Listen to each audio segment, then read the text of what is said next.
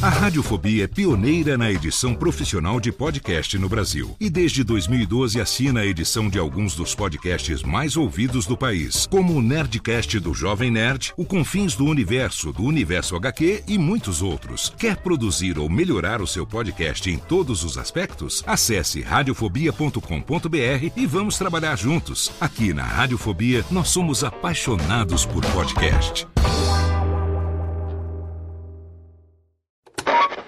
São 20 horas e 25 Sim, senhoras e senhores, está começando a partir de agora o primeiro Radiofobia. Hoje totalmente fenomenal, um programa especialíssimo apresentando pra você. Radiofobia, senhoras e senhores! Incrível, espetacular, nunca antes da história das internets se imaginaria. Mais uma edição do Radiofobia, sim! Eu quero mais palmas hoje, não? Quero muito mais palmas, porque hoje Está no ar o Radiofobia. Desde 2009, trazendo para o podcast o melhor clima do rádio ao vivo.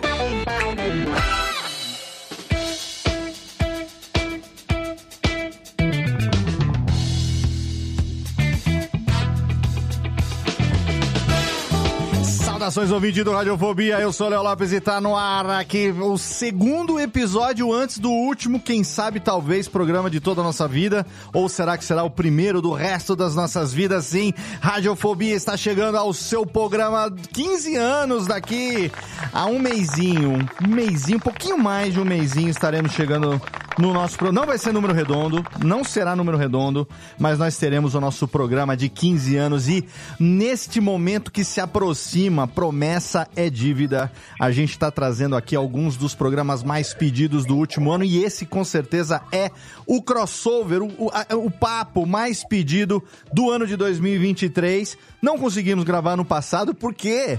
Porque esses caras estão pirando na batata com o que eles fazem no dia a dia. É impossível fazer tanta coisa ao mesmo tempo, assim como hoje é impossível a que todo mundo se apresente aqui ao mesmo tempo no episódio de hoje. Então eu vou fazer no melhor estilo show de calouros a apresentação hoje, começando por ela diretamente de Santa Maria do Boca do Monte, menina Jessiquinha. Olá, Jessiquinha. Olá, aqui é a Jéssica e eu sou filha, neta de milicos. Começamos bem! Esses malditos milicos estão presentes no programa de hoje. Diretamente de Curitiba, a menina que está aqui no Steam Punk. Por que, que você tá assim hoje, menina Lana Vanilex? Eu estou assim porque, né, pra sobreviver nessa bad trip escrota que é o Brasil atualmente, é só na skin apocalíptica. Perfeitamente. Temos aqui diretamente de do interior de São... Eu não sei nunca onde ele está, porque agora que ele é influencer, deslo- vive em deslocamento e está gravando mais do que nunca um dos homens mais requisitados da podosfera brasileira. Menino Príncipe Vidanex. Olá, diretamente da sua cabeça. Olá, gente, tudo bem? Alegria e muita tranquilidade para Araraquara, Léo. Araraquara. Araraquara tem é, é mais pra que lado, hein, pô? É- Araraquara é o lugar onde Lula estava no dia do 8 de janeiro. Ah, foi Eu tava lá mesmo. vendo ele, inclusive. Olha, ele é, realmente. Oito, ó, há um ano ele estava em Araraquara, quase assinando um papel que ia cagar a porra toda.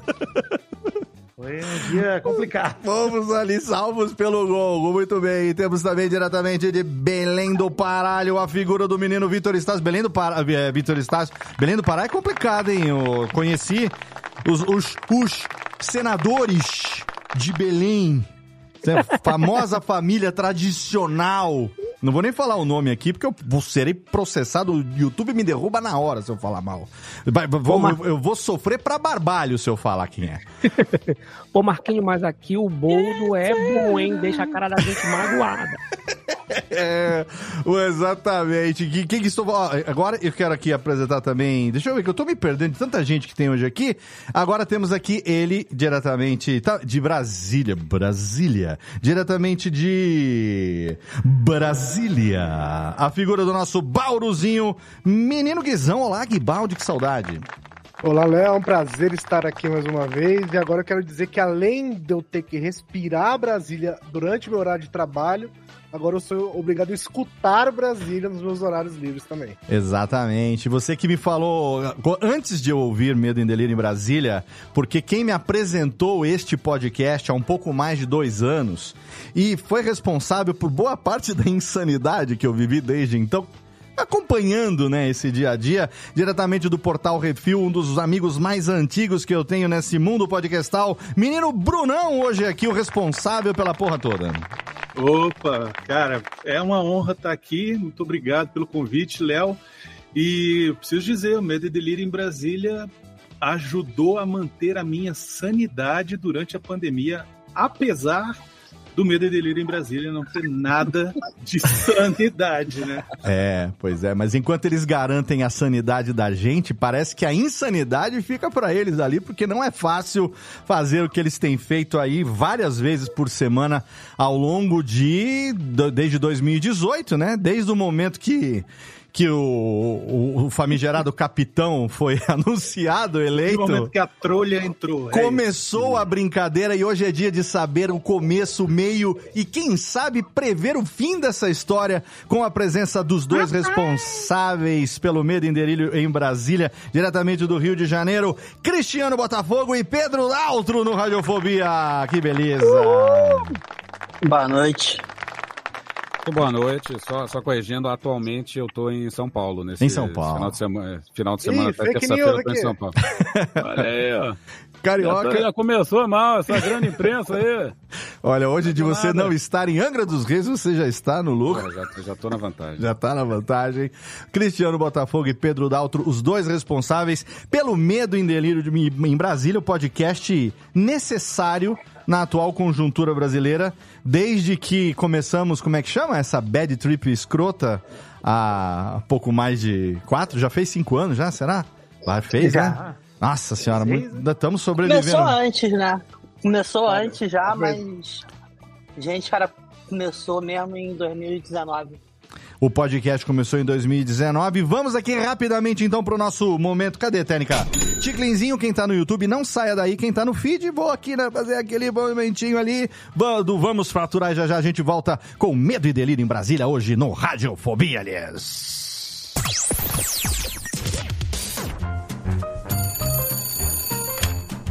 Alô? Alô, é, é da rádio, é? É da Radiofobia, filho. Então, é que sabe que eu mando carta pro programa toda semana, tem uns 10 anos já, mas ninguém nunca leu as minhas cartas, rapaz. Carta, lindo? Sério? Em pleno século XXI? E você ouve onde? No gramofone? Mas não tem nenhuma carta por aí, não, é? Ah, eu queria tanto ouvir o meu nome no programa. Tá, e qual é a sua graça? É Ostrogésilo. Ostrogésilo. É.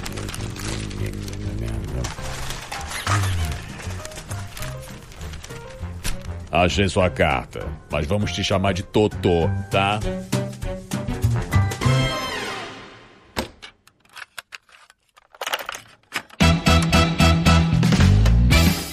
E vamos rapidamente para o nosso bloco de recadalhos desse programa que está totalmente fenomenal. Então segura aí, porque hoje é dia de você saber tudo o que acontece nos bastidores do Medo e Delírio em Brasília, com os queridões Cristiano Botafogo e Pedro Daltro, que fazem esse trabalho fenomenal. Se liga que daqui a pouco a gente volta. Mas agora eu quero deixar aqui os recados desse episódio, começando, é claro, pelo nosso parceiro de quase 14 anos de hospedagem, sim, HostGator, um dos melhores serviços de hospedagem do mundo, não por acaso, é a casa de todos os sites que eu venho desenvolvendo desde 2010. Todos estão hospedados lá no nosso servidor dedicado Black. É um servidor robusto que a gente tem ali nessa nossa parceria, que é a mais longeva da podosfera brasileira. Nenhum outro podcast no Brasil tem uma parceria de 14 anos com a mesma empresa como nós temos com o HostGator. E não é só uma parceria, não, é uma cumplicidade, porque os nossos sites todos estão lá. Radiofobia.com.br, o site da Radiofobia Podcast Network, agora também o site do Pod Notícias, podnoticias.com.br tudo ali hospedado em HostGator. E você que é nosso ouvinte, se quiser ter ali o seu plano de hospedagem, se você tem um projeto na internet, você sabe que você precisa ter um site, né? E aí, nada melhor do que hospedar o seu site com toda a tranquilidade do mundo num dos melhores serviços de hospedagem do planeta. E se você é nosso ouvinte, você ganha desconto, exatamente até 70% de desconto no seu plano de hospedagem em HostGator. Qualquer servidor que você precisar, dedicado, VPS, compartilhado, não importa o tamanho do seu plano. Se você é nosso ouvinte, tem desconto para você. E para você garantir esse desconto, é só você entrar no nosso site radiofobia.com.br podcast. Vai lá no rodapé da página, tem um banner escrito hospedado por HostGator. Ou então você entra na postagem individual de qualquer episódio, lá você vai encontrar o Snap que é o jacarezinho simpático mascote da HostGator. Clica lá e você vai cair na nossa página de parceiro para garantir o seu desconto assinando seu plano de hospedagem em HostGator. E tem novidade na Radiofobia Podcast Network. Sim, estreou há duas semanas o podcast Eletrobanjo, exatamente o podcast da nossa querida Lana Távora. Um podcast onde se fala de músicas, músicos e tudo que vai além do som. A Lana finalmente tirou o seu projeto de podcast do papel e agora ele tá lá publicado. É claro, né? Não poderia ser diferente na Radiofobia Podcast Network. Você tem ali o Instagram da Lana, o Instagram do Eletrobanjo, tem também o Twitter e o canal do Eletrobanjo no YouTube para você poder acompanhar. Tem ali o teaser e o primeiro episódio que foi ao ar no dia 6 de fevereiro falando sobre a cantora Olivia Rodrigo, um podcast curtinho, menos de 15 minutos e a Lana fala para você tudo que mais importa sobre a carreira e além de indicar músicas que ela considera as essenciais da artista para você. Um podcast gostosíssimo falando sobre música para você que tá com saudade do Radiofobia Classics. A Lana Távora, além de trabalhar com a gente no atendimento aqui da Radiofobia, além de ela também trabalhar no Pod Notícias, ela é a pessoa que faz a pauta final do Radiofobia Classics. Exatamente, mesmo quando a gente recebe colaboração dos ouvintes, essa pauta passa por uma revisão para a gente deixar ela no formato radiofônico e é a Lana quem faz a pauta final e ela quem tem assinado a pauta dos últimos programas. Então não poderia ser diferente, ela que é apaixonada por música, lançar esse novo podcast aqui na Radiofobia Podcast Network. Então, entra agora lá, radiofobia.com.br barra podcast, lá logo na página, logo de cara, você vai vai encontrar ali o novo podcast musical apresentado pela Lana Távora, o Eletrobanjo. E tá no ar também mais um episódio do nosso podcast semanal Acepipes Ibiri Nights, o verdadeiro podcast de boteco, onde eu recebo meus amigos pra gente falar sobre drinks, sobre aperitivos, sobre tudo que a gente come, bebe no botequinho com harmonizações, na harmonização de boteco, não de gravata. E nessa semana, na última sexta-feira, eu publiquei o episódio número 6 do Acepipes Ibiri Nights com um querido, um dos irmãos que a internet me deu, que eu vou, tô levando, tô trazendo e vou levar pela vida inteira. E também é meu xará, meu querido amigo Leandro Santos, que você deve conhecer pela alcunha de Mussum Alive, ele mesmo. Durante muitos anos, Mussum Alive foi sinônimo de birites na internet. Teve lá o Bebida Liberada e agora continua desenvolvendo conteúdo. Leandro, que é campeão da primeira temporada do reality de drinks que teve, né, na Band, o Bar Aberto. Ele fez história ganhando a primeira edição desse reality. E para o episódio do Mussum Alive, do Leandro, aqui no Acepipes e Beer Nights, a gente não poderia falar de outro Beer Night que não o Negroni. Exatamente. Leandro é um apaixonado pelo Negroni. A gente falou tudo sobre o Negroni nesse episódio. Opções para você fazer, inclusive tem lá no nosso Instagram, arroba e Beer Nights, e também no Instagram, arroba Live, você vai encontrar ali o Negroni com caramelo salgado, salted caramel. É delicioso, dá aquele docinho no Negroni. Negroni que é uma bebida que é formada por três partes iguais de três bebidas diferentes: gin, vermute tinto e campari. E aí, claro que você vai ter todas essas dicas lá no AC Pipes e Beer Nights com Mussum. A live a gente fez também uma homenagem ao infelizmente, né, falecido, Mestre Derivan, um grande nome, um dos maiores, se não o maior nome da coquetelaria que já passou aqui por esse Brasil, responsável também por finalmente levar o rabo de galo, que a gente pode chamar de o Negroni brasileiro. Ele defendia o rabo de galo como o Negroni brasileiro, levar ele para os cardápios internacionais, né, da, da Associação Internacional Bartender International Association. E a gente presta a nossa homenagem ao mestre Derivan também nesse episódio. Então, se você é maior de idade, você pode ouvir, pode consumir Se você é menor, não, né? Você pode só escutar e dar risada lá com as nossas histórias, mas não pode beber, não. Então, segura aí a tua onda e vai lá escutar o episódio número 6, falando sobre Negroni, com meu amigo Mussum Alive no AC Pipes Ibiri Nights. E também é claro que aqui eu preciso fortalecer o Pod Notícias, a sua dose semanal de informação sobre o mercado de podcasts no Brasil e no mundo. O Pod Notícias está aí hoje, segunda-feira de Carneia, dia 12 de fevereiro, foi ao ar o episódio número 2 do Pod Notícias, no mesmo feed que era do Cast News. Então, esse seria o Cast News 52. Na verdade, ele é o Pod Notícias número 2 nesse rebranding do projeto agora 100% produzido pela Radiofobia Podcast Multimídia, que você ouve no seu agregador preferido. Vai lá porque no site podnoticias.com.br você vai ter ali publicado os episódios e a íntegra do texto.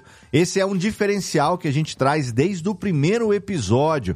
A gente tem o texto na íntegra para você, a transcrição ali do episódio. Na verdade, é o texto que eu usei para fazer a locução que você vai ouvir no programa. Esse texto na íntegra tá lá para você disponível e também, é claro, o link com as fontes das notícias. A gente faz uma pesquisa, a gente confirma tudo direitinho e tem ali o link das fontes para você. Então, se você trabalha com podcast em qualquer etapa da cadeia produtiva de podcast, com certeza o Pod Notícias é um podcast obrigatório para você. É um orgulho da gente porque é uma prestação de serviço. A gente aqui no Brasil tem muito pouca informação sobre podcasts e lá fora tem acontecido muita coisa. Aqui no Brasil também a gente já tem muitas pessoas trabalhando dia a dia do podcast, influenciando o mercado de podcasts e o Pod Notícias tem como objetivo trazer essas informações condensar essas informações, tudo que é mais relevante para você ali num podcast que tem entre 15 e 20 minutos,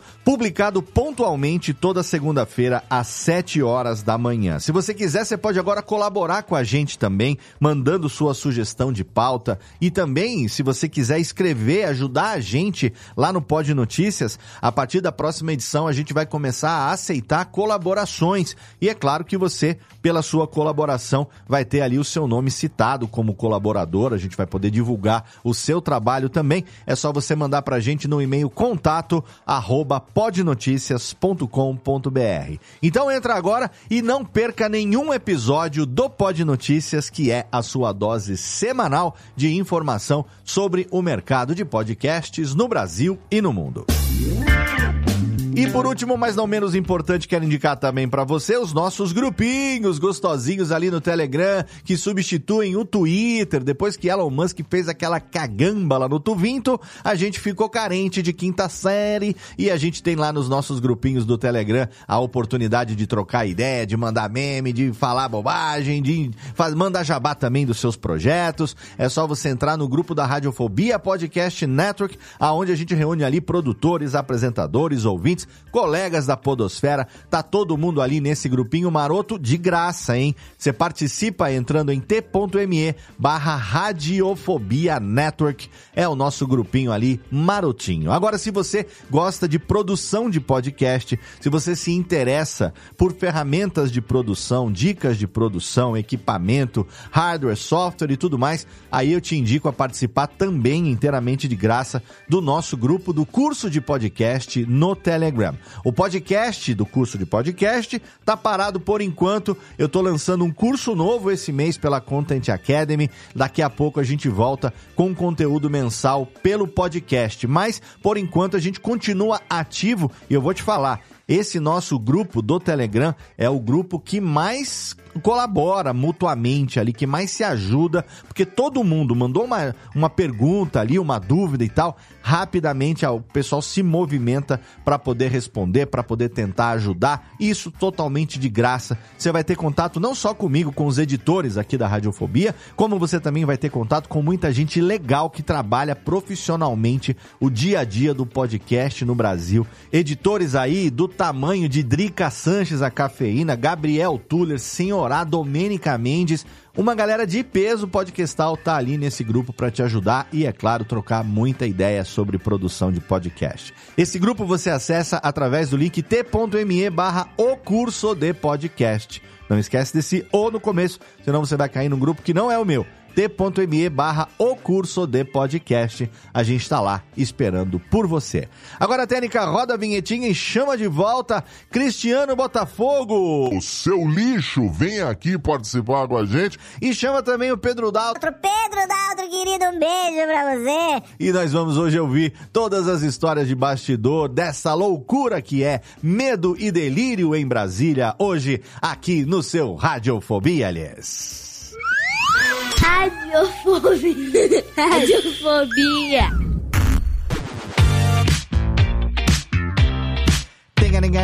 Estamos tudo ficando muito louco neste Brasil de meu Deus.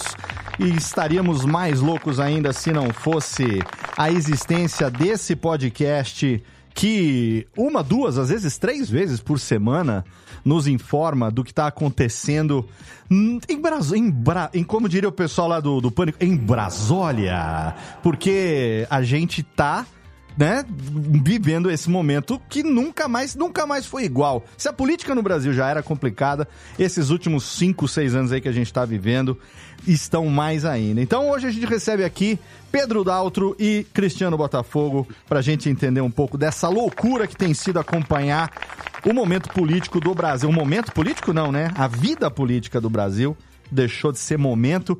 E eu quero começar já perguntando, aproveitar que o Daltro está em, em câmera aqui para quem está vendo no YouTube, se é verdade a história que eu ouvi na minha pesquisa de internet, que vocês começaram a cobrir, começaram um blog em 2018 por conta da eleição do senhor Jair. E aí eu quero saber de motivações. O que, que vocês faziam Jair. antes? O que, que vocês faziam ódio. antes, pô? Que é ódio, Léo. É. O que, que vocês Oi, faziam é, antes e como que começou essa, essa história? Por que começou como um blog, o Medo e Delírio?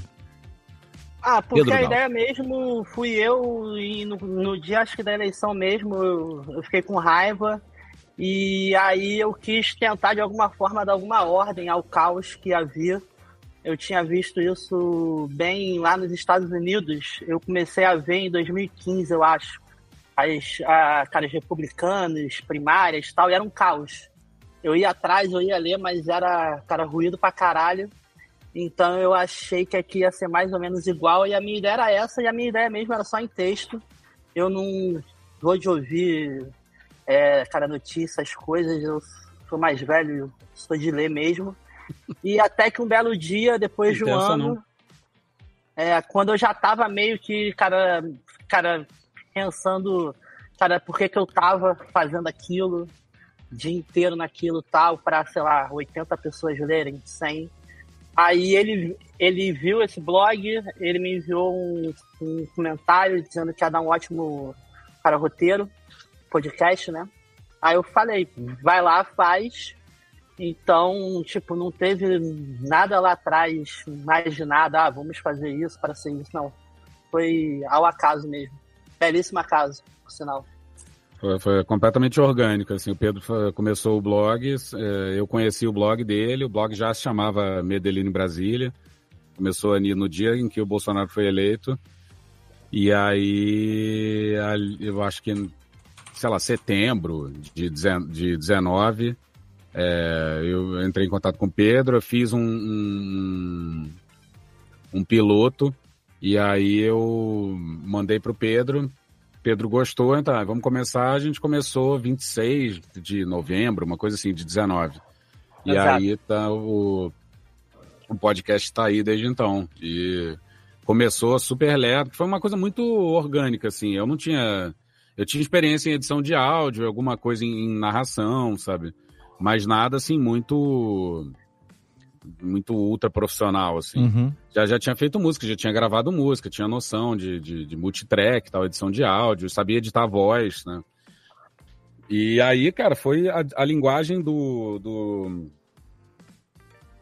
A linguagem do podcast foi se desenvolvendo com o tempo. Se você pega o primeiro episódio, ele é completamente. Parece que a gente tomou um, sei lá, um Zolpidem e foi gravar ali, porque é muito lento.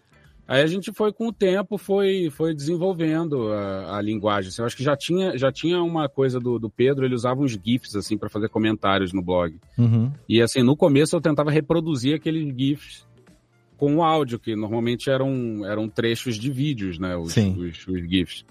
E aí eu colocava e aí foi desenvolvendo, foi ficando cada vez mais rápido, cada vez mais doideira, cada vez mais é, vírgula. Então tá, cada dia mais difícil de editar esse negócio. Eu acho que quando a gente começou era quatro episódios por semana. A gente fazia terça, quarta, quinta e sexta. Só não fazia segunda porque a segunda o Pedro não teria um, roteiro, conseguiria, não conseguiria estar com o roteiro pronto na segunda, né? Uhum. Então, então era meio que fazia o de segunda, o de terça na segunda e o de, o de quarta na terça e assim sucessivamente. E aí até que começo foi ficando cada vez mais rápido e a gente falou, pô, cara, vamos passar para três. Aí passamos para três. Aí sim, passamos para segunda, quarta e sexta. Uhum. Só que aqui assim, é, cara, é segunda, quarta e sexta, mas na verdade é quando sai, porque sim. ele sai quando. Ele é publicado quando fica Não, pronto. Mas isso aí agora, agora mudou já. Antes eram três, agora são dois. E parece que esse é o limite. A gente já falou, cara, não pode ser um. Tem que ser dois, é o mínimo. É. Então, mais, e mais nesse ano, por mais que a gente só tenha feito dois cada episódios, a gente nunca fez tanta coisa assim. Pegar em termos de cada minutagem e tal, é completamente absurdo, assim. É, a gente ah, tá com episódio que tem episódio de uma hora e meia, uma hora e quarenta tal. É, é quando começou o combinado, a gente falou, ah, então a gente vai fazer episódios curtos, né? Tipo, entre 15 e 18 minutos. Uhum. Eu, acho que nunca teve um episódio do Meio com, com 15, entre 15 e 18. Acho que o menor deve ter 23, assim, foi um dia que a gente, sei lá, não dava para fazer muita coisa, a gente fez. E agora, e agora tem menos episódios, mas os episódios estão mais longos, né? Os episódios estão dando uma hora e dez, uma hora e vinte, cinquenta e muitos. Uhum. Os menores episódios têm 35. Né? De deixa eu perguntar, o que, que qual é a, a, a profissão ori original de cada um de vocês? O que, que vocês faziam antes de fazer o, o blog, o podcast? e se isso acabou mudando depois também ou não, a ocupação principal de vocês? O Pedro captava era... áudio para filme da Brasileirinhas. Né, eu era eu era publicitário e aí eu já não faço mais isso há alguns anos já. Uhum. Graças a Deus. E você, Cris?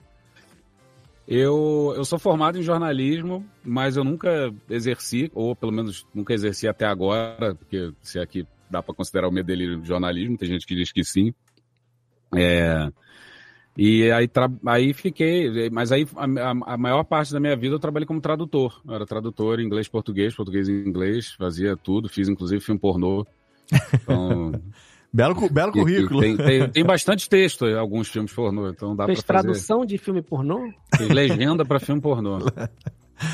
Ô, Cris, você agora. precisa saber o que as pessoas estão falando, vai. É. Não, você não tem. Ó. Você tava falando do primeiro episódio, eu tava ouvindo. Eu acho que uns 15 minutos do primeiro episódio hoje, não, não, ao longo não do dia. Isso, eu ouvi porque eu preciso saber aqui, né? Quando foi. Começou novembro de 2019, né? Quando foi. Tem, pelo menos é o que tá no feed, né? É, em novembro de 2000. É, é o 326, eu acho. Isso, 326, 24 de novembro de 2019, tá lá. O programa tem 35 minutos. O primeiro episódio, ele já trazia essa, vou chamar de assinatura, de editor para editor, né? Já trazia essa assinatura que acabou virando a marca registrada do Medo em Delírio Brasília, que, uma das marcas registradas, que é essa coisa do uso de vídeos e, e- e vinhetas, vírgulas sonoras e tal, baseada nos vídeos, nas citações, montagem de internet e tudo mais. Você Uhum. falou que essa ideia veio inspirado pelo que o Daltro usava como GIF no blog, é isso? Porque É, ele- no primeiro já tinha, e ó, claro que foi evoluindo esse estilo depois e tal, hoje bem mais, mas no primeiro a gente já percebe claramente que é o programa que acabaria se tornando hoje, né? Sim, já, acho que já tinha um embrião ali do que, do que viria a Essa- ser. Eu acho que era outro ritmo, mas uma coisa que eu me recordo que quando eu fui ouvir, né? Eu falei, vai vir uma merda aí qualquer, eu não vou gostar e tal, vou ficar, cara, constrangido de dizer que. não- Aí eu ouvi e já tinha tudo, já tinha abertura, pianinho, já tinha tudo lá. Ainda não tinha esse ritmo, vírgula, vera, tinha uma ou outra. Mas essa parte assim, a abertura, esse. O, o, acho que é, é, entre um e outro tópico, tinha aquele piano já tal. Uhum. Então isso É. já vem já desde o comecinho já, já desde o episódio 1 mesmo. E é algo, algo que o pessoal gosta tanto que até tem um, um, um perfil no Instagram lá de, de, de seguidores, acho que é de alguém, né? De ouvintes e tal, que é o perfil vírgulas hum, hum, é, ME, ME em Brasília, né? Tem um aplicativo Cara, eu não sei- aqui, rapaz. Tem o perfil agora lá, cara, de, do- das É, vírgulas. não- Os caras vão caçar os teve- vídeos. É, teve um cara que foi lá, cara, não sei nem se é um, se é um- Não sei nem qual o gênero da pessoa, ou se tem, ou se não tem. Mas não sei quem, não sei quem é, cara. O cara, o cara tá, tá fazendo um trabalho super bacana, cara. Vai lá, recupera o, o contexto das vírgulas e aí explica. O... Pô, muito bom. Eu não Muito legal. conhecia, aí essa semana eu anunciei, né, nos stories várias vezes a nossa gravação e tal. E aí acho que você, o perfil do, do Medo, deu um reply. E aí começou a seguir, uma galera que segue vocês começou a acompanhar também. Aí veio esse perfil, vírgulas Medo e Delírio em Brasília. Claro que eu comecei Que bom, a né, acompanhar também nos stories, e aí é muito legal, porque a gente né, pode ver ali curtinho um pouco do que a gente ouve semanalmente ilustrando. Ô, Vitor, você que é um cara que gosta da, dos, dos instant replays aí, sa- sabe É. do que, como é que funciona, né? É, o Guizão até mostrou, né? Acho que foi a primeira coisa que me chamou a atenção quando conheci o Delírio. é, foi justamente que eu tenho muito isso nos projetos que eu faço também, né? De gostar de fazer vinheta, vírgula e tal. E esse uso ab- abusivo até de, de É. vírgula É, foi um é negócio mesmo. muito que me chamou a atenção e o Guizão mostrou o aplicativo. Cara, a primeira coisa que eu fiz quando comecei a ouvir e aí anunciaram o aplicativo, falei, cara, preciso baixar isso aí, porque tem coisas que eu até gosto de não saber a origem. Esses dias eu descobri a origem do Lula falando do. Hoje em dia nem a virilha coça mais, tá ligado? Eu Falei, pô, fiquei até triste de descobrir. Eu acho tão fascinante que isso exista, tá ligado? Eu gosto tanto de saber dessa informação, só dela existir, dela tá jogada. só aí. esse pedacinho no tempo que te interessa, assim, né? Isso, ele fala assim, o contexto talvez ele estrague a experiência. Nesse Exatamente. caso, Fora de contexto é mais divertido. né? É bem melhor, é. Então, pô, acho Ah, que primeira- é. É o delay. primeira a, vez gente, a eu gente podia escutei montar o- um jogo de academia só com essas vírgulas e explicações. Porra. ô. Ah, demais. Primeira vez que eu escutei o Medo e Delírio, e aí, nesse primeiro episódio, eu não vou esquecer nunca, já meteram o. Caralho, Marquinho, que boldo bom. Eu fiquei maluco, velho, com essa parada. Eu passei uma hora no looping, procurei o vídeo e fiquei ouvindo Deixa com a cara magoada. É. Parece que o helicóptero pousou na sua cara. Fiquei maluco. Cara, Vocês já é tiveram isso que pausar pra rir? Pausar? Várias Ai, vezes. Olha a gargalhada depois volta, porque tem coisa que é muito boa. É que tem, é que tem coisa também, acho que é até legal de falar, que é- o Léo falou da assinatura, eu acho que é muito da identidade do Medo e Delírio, a gente vê outros podcasts de política também, que até são, enfim, conhecidos de vocês, tipo o Midcast, que também segue uma linha bem humorada e tal, Uhum. mas eu acho que, cara, o diferencial de vocês é que, primeiro, mano, o Cristiano, além de tudo, ele canta pra caralho, Uhum. ele canta bem mesmo. Então, quando Ah, sai mentira, um... mentira, minha É. voz. já- E ainda faz as cigarro, vozes, né? Cigarro acabou com a minha voz. Pô, mas quando sai, por exemplo, o samba enredo do Olavo, pô, Nossa, fiquei maluco, isso é cara. incrível. Então, Isso é incrível. É, Pô, Esse aí você- deu trabalho pra fazer. Imagina. E dá vontade de consumir, assim, além de tudo, só esse tipo de coisa também, de falar, cara, pô, vamos ouvir só as músicas de novo, até, até legal. Só as 10 melhores. De músicas, né? Não, botei até na pauta aí o samba irredolável, eu acho, eu acho, na minha humilde opinião, que merecia um Grêmio latino, eu acho. Porque... no mínimo um latino, né? No mínimo, no mínimo. Eu, você imagina, cara. Tá... De nada agora dele, né? Toquei. Porra, sensacional. Porra, alguém, ninguém, ninguém filma quando eu, eu quero ver, eu quero ver as pessoas tocando essas porcarias. Eu, pô, você imagina, tá? Eu chamei dois amigos pra, pra fazer. A gente fazia, tipo, criava um, um Zoom, um Google Meet, sei lá, da vida. E aí ficava lá tentando fazer a letra e tal. Aí eu, porra, mexia um pouco, aí começava a botar os acordes, aí, me, aí ia a melodia, aí pesquisava um pouco, ficava vendo. Cara, mas fica pesquisando a biografia do Olavo de Carvalho para ter. pra ter todos os elementos. É, o assim. sacrifício que a gente tem que fazer, Pois cara. É, a, a, o compositor é, vem. O, a magia da composição vem da dor. Fica aqui nossa homenagem ao Olavo de Carvalho, dois anos sem botar um cigarro na boca. a, a, homenagem. é, Todo mundo mandando, né? E aí o que apareceu de meme usando o, o, o Sam Enredo é brincadeira. E é legal porque a gente, assim, é, é, antes de entrar na parte de, de pesquisa e pauta, essa loucura toda, que é, deve ser com certeza pro Daltro escrever esses roteiros, é, falar um, o negócio de vinheta também, a gente fica ouvindo, não sei vocês, mas fica ouvindo tentando prever qual vai ser a próxima que vai ah, se emendar sim. no assunto, né? O que, que Não, vai encaixar aqui, né? por exemplo, cara, a gente sabe que tem sempre uma coisa ou outra que muda, mas, pô, tem hora que eu tô, me pego ouvindo no carro que eu começo a recitar o que tá, vai vindo, tipo, Bolsonaro sendo atropelado. Tô de acordo. A hora que eu falo, para de falar junto. Porque, é, pô, ele se torna uma, uma única frase, né? Todo é, mundo, não, vira né? uma sequência, é, vira, vira, virou letra de música, né? Exato. Aqueles sambas enredo que você não lembra de quando é, mas você sabe decor, né? A, a é letra isso. toda. É. Quando é que eu conheci essa música? Cara, não sei, tá no, tá no inconsciente coletivo, não sei. Bom, eu queria perguntar a respeito dessa loucura, o, o Daltro, que você falou que foi, é, foi in, iniciada aí por uma revolta, né? E, enfim. É. Então, como que foi para você adaptar uh, para quem é que você falou das antigas que gosta de escrever e de ler e tal, não sei o quê, adaptar para o roteiro de podcast, que a dinâmica é totalmente diferente, né?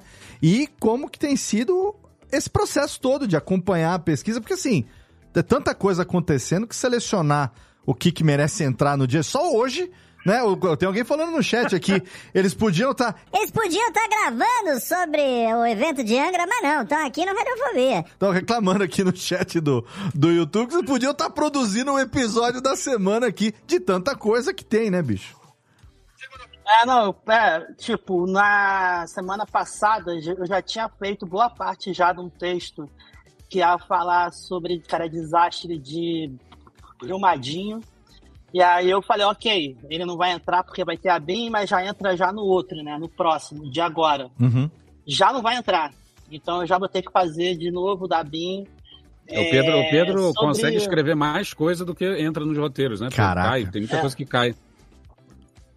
E acho que, a, acho que você disse alguma coisa como que a gente fez, cara, raptação para áudio, né? Isso. É oralidade, eu meio que eu já tinha isso já um pouco antes, já lá na parte escrita do blog, mas ainda assim era texto escrito. Tinha uma coisa de ser mais reta, mais oral, mas era escrito. Então, no começo, quando a gente começou a fazer cara, episódios, ainda era um texto bem duro, ainda bem uma coisa bem escrita. E aí, quando eu comecei a ouvir, aí você vê o que ele faz, ah, pode colocar isso aqui, pode fazer uma outra voz aqui. Aí eu comecei a a fazer uma coisa muito mais oral mesmo, total. É... E sobre o lance de eu ter que buscar notícia é loucura, é ficar. Eu tenho aqui dezenas de abas e mais abas abertas. E eu vou falar, eu vou falar disso, disso, disso. E uma coisa que eu acho horrível é isso: é falar, cara, hoje não, não vai entrar os tópicos A, B, C, D e E, porque não tem como, é impossível. E eu diria que nos últimos dias é só aquele episódio enorme. Yanomamis, a BIM vai ter parte 1 e parte 2. A gente fez do dia 8, a gente fez um episódio inteiro. Então, cada vez mais as coisas caem. E, cara, por favor, quem ouve, não ouça só nós. Veja, cara, notícias em outros lugares. Por favor, porque tudo cai das pautas Uhum. e é a única É, não, não dá pra se informar só pela gente, né? É, e é muita coisa, né? Nos episódios recentes, vocês também colocando a parte do, das tragédias das chuvas lá no sul e tal. Então, tem, né, o, Porto Alegre. o pessoal- Porto Alegre, o pessoal também mandando um áudio dizendo o que, que tá acon- acontecendo lá e tal. Ampliou um pouco, o formato saiu também um pouco só, né? Só entre aspas, né? Mas é do foco Brasília Ah, sim. e ampliou, né? Não, e eu acho que nos últimos, talvez no último ano, a gente começou a ter mais áudio de, cara, pessoas que ouvem e que de alguma forma a gente começou a se a falar com essas pessoas. Uhum. No último episódio teve Carapanã, teve o Orlando, teve o Caio Almendra. Então eu acho Juliane que nesses Furno. últimos episódios, é, eu acho que isso é uma coisa que veio mais no último ano e tal, que é algo novo assim, que ficou bem rico assim.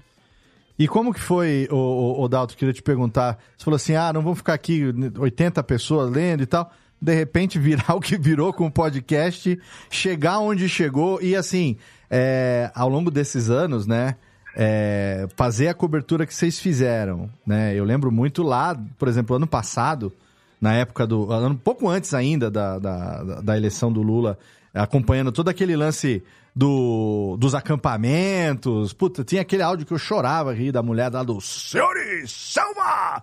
Nossa, era, era, era, era todo, todo dia aquilo ali. E aí, de repente, a gente vem hoje na- nas vinhetas, assim, a quantidade de gente, a referência que virou o, o, o- o Medo e Delírio e a quantidade de gente que ouve realmente, que espera o próximo episódio, né? Então, essa transição também de, audi- de, audiência, digamos assim. Quem, quem lê, quem escreve quer ser lido, né? Quem fala quer ser ouvido. Como é que foi também essa experiência para vocês de, de ver o alcance que o programa acabou tendo e o tamanho que acabou chegando, como tá hoje? É, eu eu acho que a gente viu que tinha alguma coisa nova quando a gente virou roteiro de esquete, de esquete do Do Porta, Porta dos, dos Fundos. Aí eu falei, eu falei, porra, a gente virou referência assim para o cara usar no roteiro. E é, cara, muito louco, porque tem pessoas que ouvem a gente que é lá de Brasília, que são dos ministérios, que são da ABIN, Polícia Federal, pessoal que é cara da imprensa também. Isso é bem bacana, assim, essa resposta.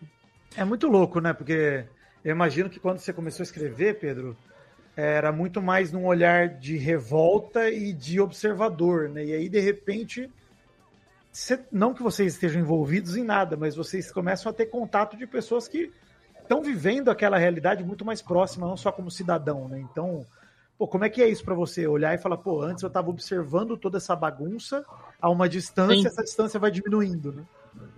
É, não, isso acho que um exemplo bom é o, são todos os episódios que a gente fala dos índios.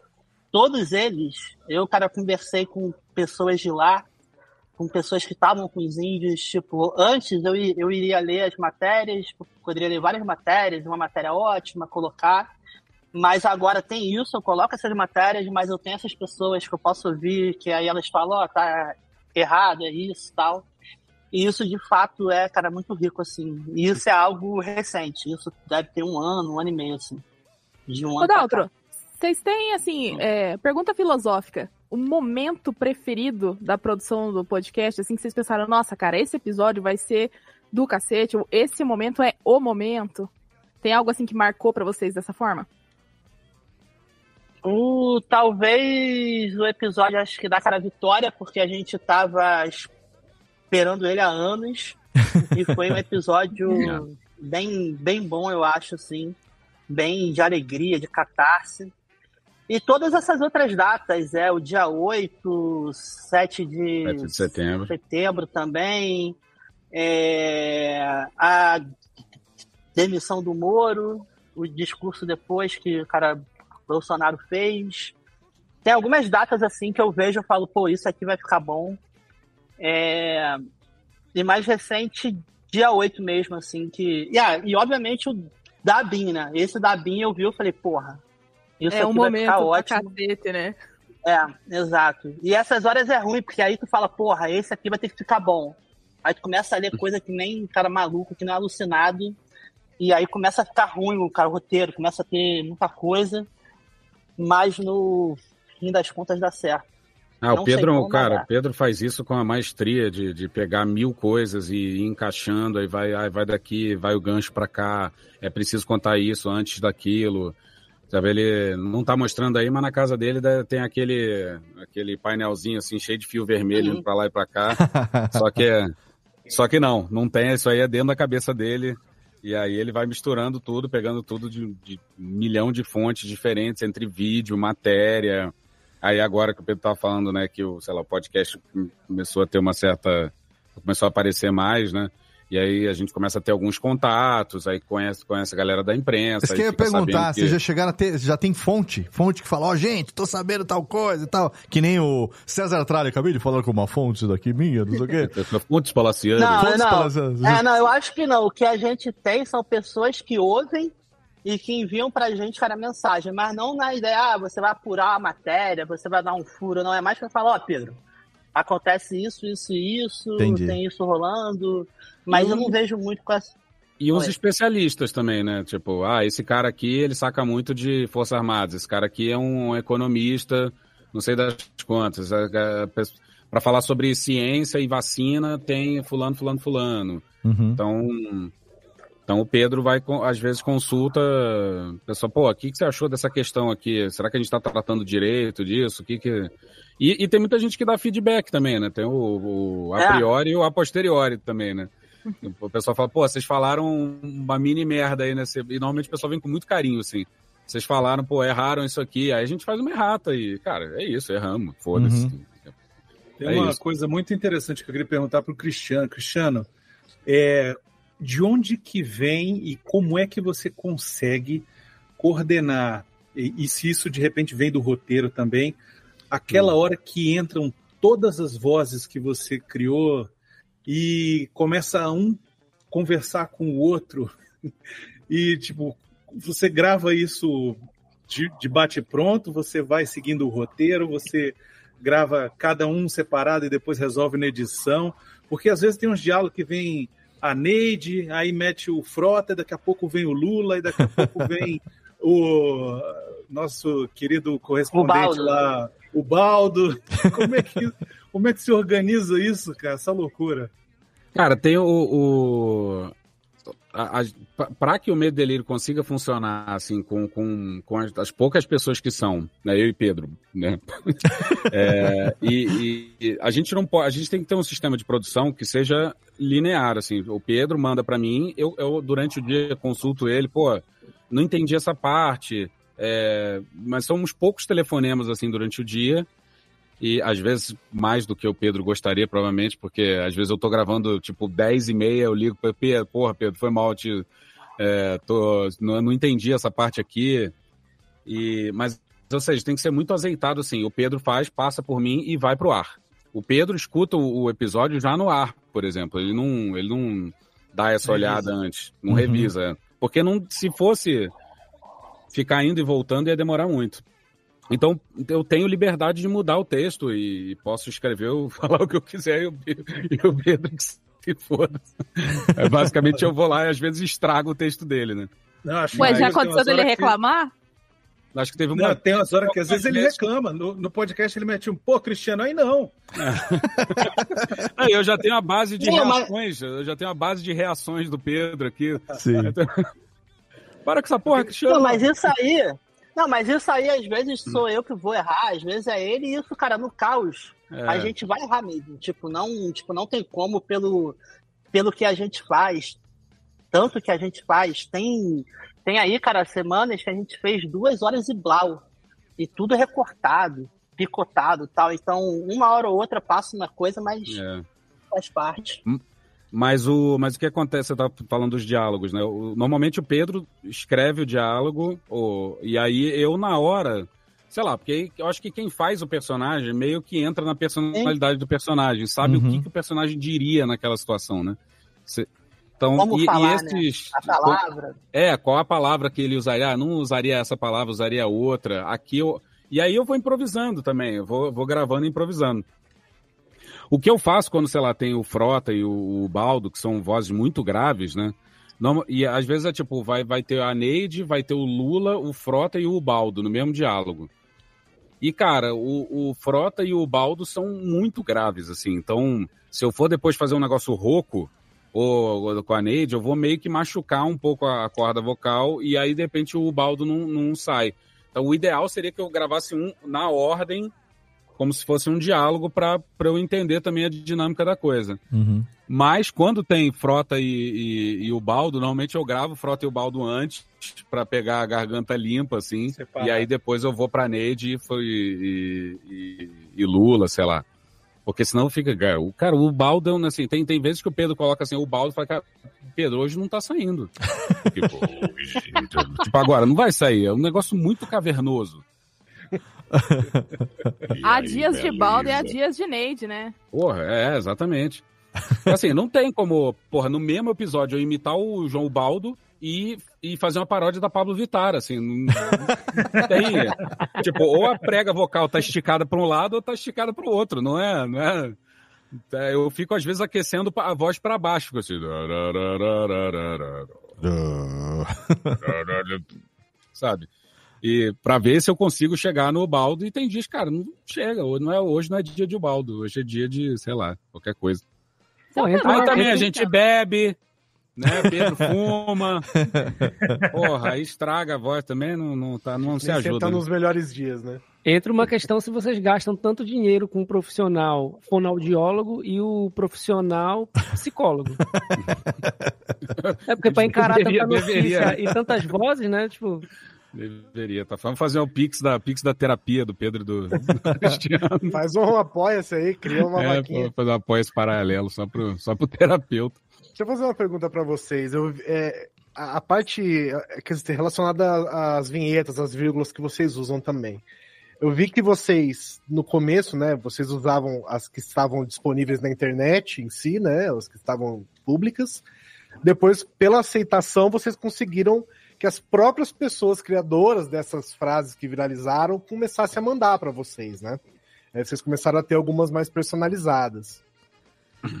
É, vocês, fora, fora essa aceitação, você, vocês tiveram ciência de alguma forma de pessoas que tiveram problemas com os usos que vocês deram para para essas mensagens, assim, para essas vírgulas sonoras, pessoas que não gostaram, por exemplo, de serem usadas?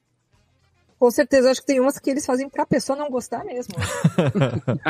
não, eu espero que, inclusive, Pio de Lira, Morão. Gostem, né? É, Pio de Lira, Morão, essa galera aí não vai gostar, não. Não, mas vocês... mas, pessoa não ouve, né? É, é, mas eu acho que eu acho que a gente nunca ouviu, não, cara, reclamação de é. uso. É. E é esquisito, né? Porque a gente usa coisa pra caralho, mas até agora nada. É.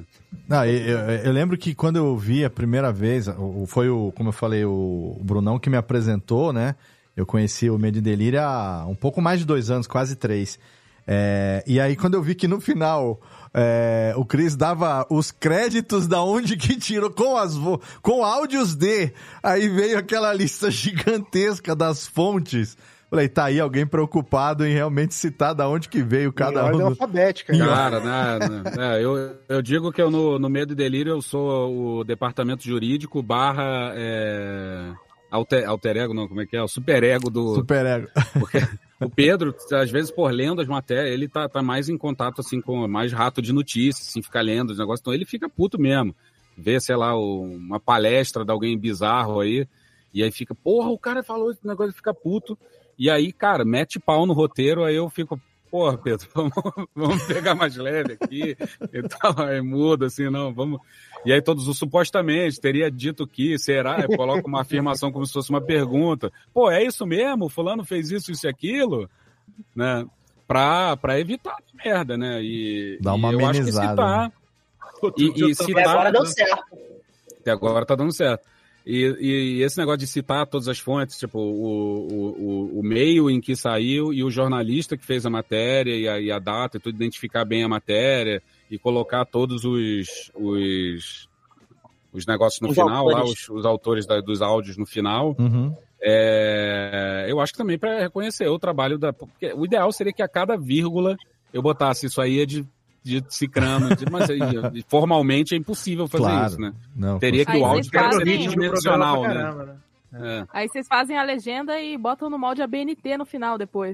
Pois é, exatamente. Tinha que ter um- uma realidade aumentada aí pra pessoa ver na hora de onde é que é a fonte, mas não dá, enfim. Melhor Aí que você outro, fica outro preso dia na fonte. teve outro dia teve um episódio que acho que passou da hora, você deve ter perdido algum tempo, não conseguiu terminar, mandou Oi, esse áudio áudio é uma caralhada de gente.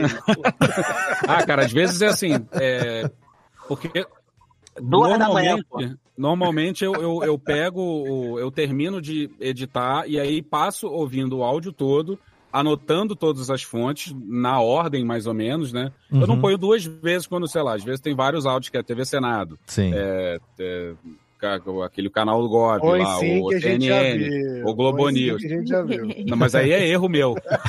Eu fui sem querer. Eu esqueci que eu já tinha mencionado. Tanta É, mas é coisa, né? você tá dia Eu falo percebe- Globo News, eu falo Globo News de novo. De novo? É, não, aí eu, aí eu, eu fiquei, eu, na hora eu anotei e não, não revisei pra ver se eu tinha falado duas vezes algum. Não dá tempo de ficar. E aí, cara, às vezes. Porque quando eu termino de gravar, eu vou gravando e editando ao mesmo tempo, né? Uhum. Então, quando eu termino de gravar, o esqueleto já tá montado lá. É só revisar para ver se tem uma coisinha ou outra. E aí, com o tempo, já quase que não tem nada, assim. É, é muito, muito raro aparecer uma coisinha. Pô, aparecer algum defeito que eu vou pegar na edição. Uhum. E, cara, às vezes dá, tá assim, duas e meia, duas e quarenta e cinco da manhã, eu fechando o episódio, eu falei, cara, esse episódio eu não vou, não vou anotar fonte, não vou botar fonte e não vou, e não vou revisar. Uhum. Ele- ele não...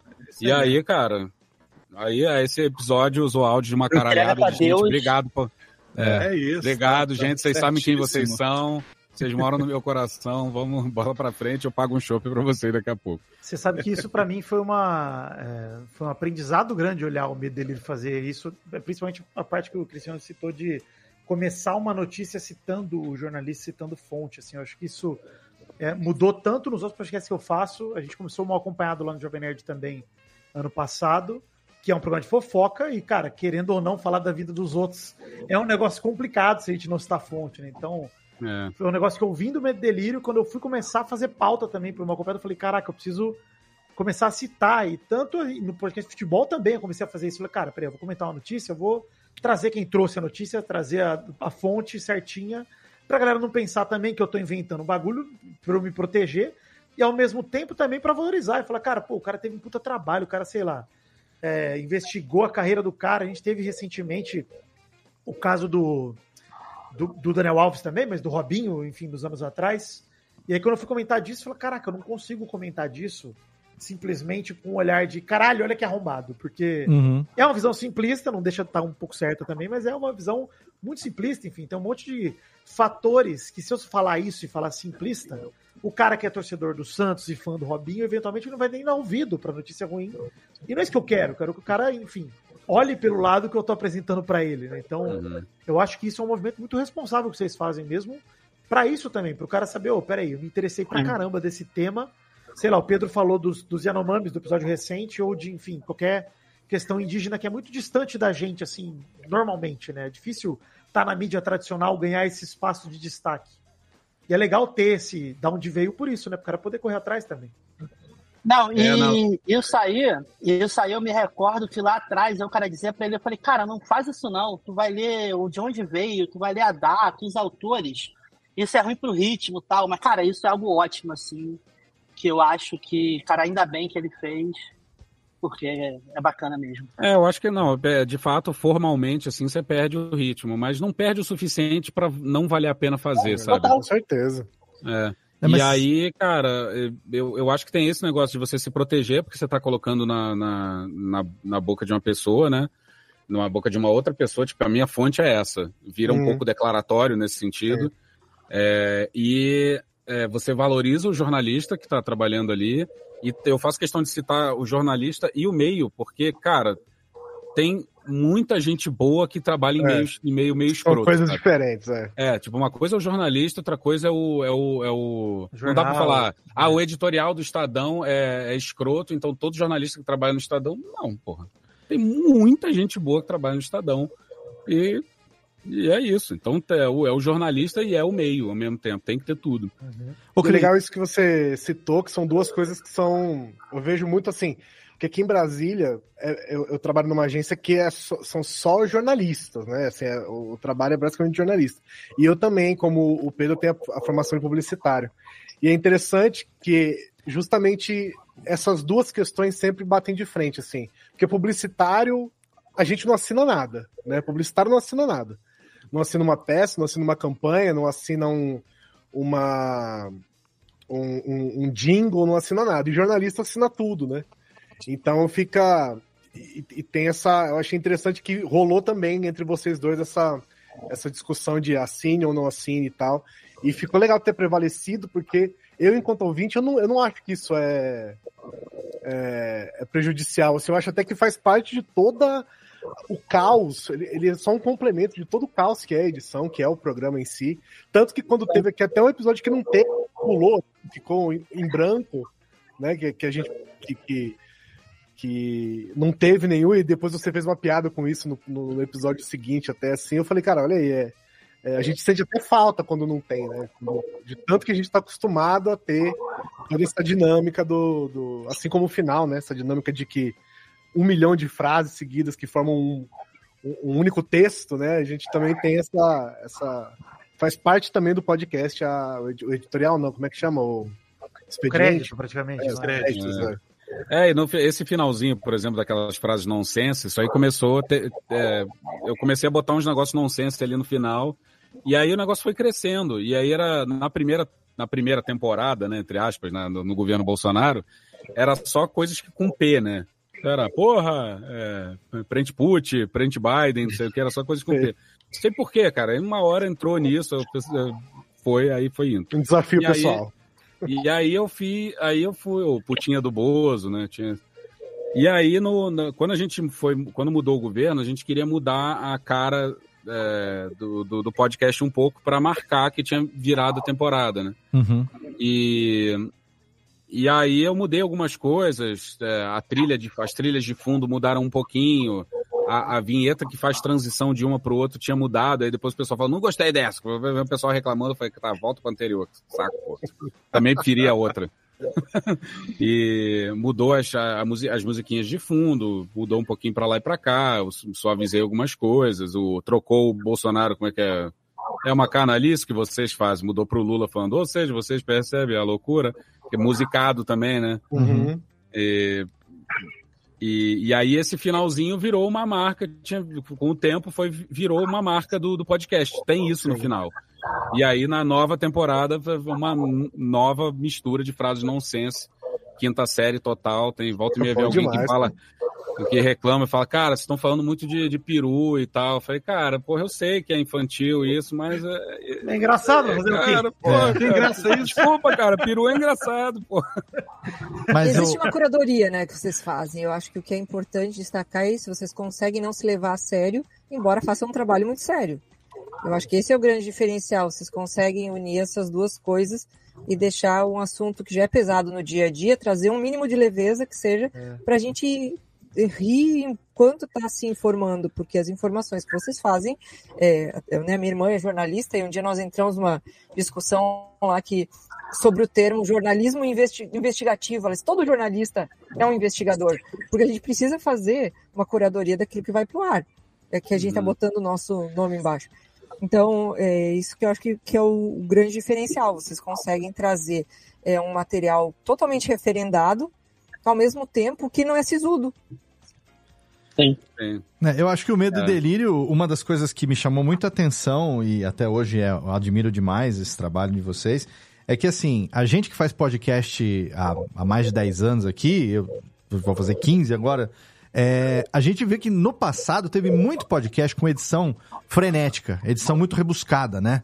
E que ficaram com essa característica. Por exemplo, o, o, o, o Matando Robôs Gigantes, o MDM, podcast que sempre tiveram muita vinhetinha, muita coisinha, tá, tá, tá, tá, tá, tá, e funcionava muito bem, só que chegou um tempo que esse formato foi mudando E a coisa foi fluindo, foi tendo menos vinheta, mais papo. A gente usava muita música também antigamente. Aí veio todo o negócio de direito autoral, que não, lá no passado não se falava, não tinha essa preocupação, não tinha né, lei, ECAD, não Quem tinha. ouvir, né? É, não tinha. Não, mas não tinha também esse negócio. Eu lembro que com o Billy, ele tinha lá um negócio de ECAD, pagava um negocinho, podia usar a música, mas no fundo não podia, e não sei o quê. E aí a gente começou a ver o, o- o de 2017 pra cá, os meios de comunicação fazendo podcast também. E aí que surgiram os podcasts de política, os podcasts de notícia. Não era uma coisa da época que podcast era coisa de nerd lá atrás, entendeu? E pra falar do momento que eh, político que a gente tá passando, quando o momento que vocês pegaram, governo Bolsonaro, toda aquela maluquice, pegou pandemia, pegou o cacete a quatro, não daria pra ser um formato engessado, porque Entendeu? O pessoal não ia escutar, cara. Já, já, já tava vivendo uma loucura, é, assim, muito grande pra você ficar naquela. do- do- do- aquela coisa muito. eh, linguagem radiofônica, jornalística, quadradinha, entendeu? Então, acho que o melhor. né? É, engessada. A melhor opção foi essa da, do caos que o áudio traz também e com o nexo nas coisas, emendando as coisas, né? É, não, e eu acho que uma coisa que a gente está aqui para, cara, contar a história, a nossa história é um caos, é uma loucura, aí. então eu não posso contar isso de uma forma reta. E obviamente a gente não é de algum veículo tal, então a gente não tem essas cara, restrições, essas amarras. Eu acho que a gente usa bem isso, assim, a gente vai além disso. Uhum. É, mas é, é, cara, isso aí. A gente tenta. A gente fala de coisas sérias, mas de uma forma um pouco mais quebrada, digamos assim. Né, esse estilo hoje, é, eu acho que tem, eu não lembro de ter algum um podcast que tenha uma edição tão frenética como o Medo em Delírio, seu Cristiano Botafogo. Eu acho que não tem hoje. Porque, assim, é difícil, né? A gente sabe que é difícil. Claro que quem edita sabe que tem uns truquezinhos, né? Que você pode fazer de projeto, de coisinha e tal. É fácil, pô. Eu vi já. Tem é truque, tem truque. Mas. Ctrl C, Ctrl V. É sim. Só, É. só, traba, só trabalho de. Valorizam demais. É, e qualquer, qualquer sobrinho de qualquer um faz hoje em dia, o podcast, né? Mas Não, não, não, mas olha só. É isso- saber o que isso colocar aí é eu que é o negócio. Pra mim, pra mim, ele é, cara, o melhor editor de áudio é ele, assim, do Brasil. Ainda bem que Eu foi disse, ele que disse o Pedro. Daltro que, disse o Pedro Daltro que não não escuta não. nem que o único podcast que ele escuta é o Medo Delírio. É, tem isso. Mas não tá Tem muito isso. errado Mas também, eu não. ouço os Não tá outros errado, um não. pouquinho. Não, não tá Pô, nada você não errado. tem, Você não tem estofo moral pra, pra falar essa, pra dar essa declaração aí, Pedro. Sou a fraude. Não, mas é porque assim, não é só. Se fosse só uma sequência frenética de falas e efeitos sem nexo, não teria nem o menor sentido, né? O negócio é utilizar isso da maneira como você utiliza, né? Porque às vezes. É, o a- ritmo. A sequência de vírgulas, ela dá a conclusão do assunto, ou ela dá o direcionamento do assunto pelo jeito que É. ela está sendo colocada. E quem ouve toda semana, ou quem ouve, assim, bastante, se acostuma um pouco de, da maneira como essa emenda acontece, né? E, Ô, e é, é muito legal. Fala, Brunão. E tem uma outra coisa que eu acho muito bom no que o Cristiano faz, que o Pedro faz, é dentro da criação de algumas coisas que eles pegam ali um fato que aconteceu e aí cria em cima. Uhum. Então, por exemplo, volta e meia vem lá o, né? Grandes discursos da humanidade. Aí vem lá o papo do daquele desgraçado, daquele coronel lá, general, sei lá, aquele maldito. Sabe? E aí, ah, galera, não sei o que, cara. É, é, é genial, sabe? Isso aí é muito bom. Discursos históricos. Discursos históricos. No Discovery Não, Channel. e, cara, e isso aí foi algum dia que rolou e, tipo, quatro dias após teve alguma coisa que era exatamente. É, cara, é, cara, advogados malucos, tal. Ah, é, desculpa, o cara invertia a vírgula, mas é parecida. A dos advogados. E eu acho que uma que a gente fez isso bem foi aquele sentar na mesa do cara general, Nossa, Paulo Sérgio. A gente Genial. fez funk, tipo, ele lá querendo dizer que ele era o poder, a autoridade, É. poder moderador, o caralho. E a gente só riu dele e fez música pra caramba e todo dia tinha um, uma nova. Eu É, acho você, que esse você trabalho é falou legal. de não assim. se levar a sério, né? Mas é isso, cara. Uhum. os caras se levam a sério demais.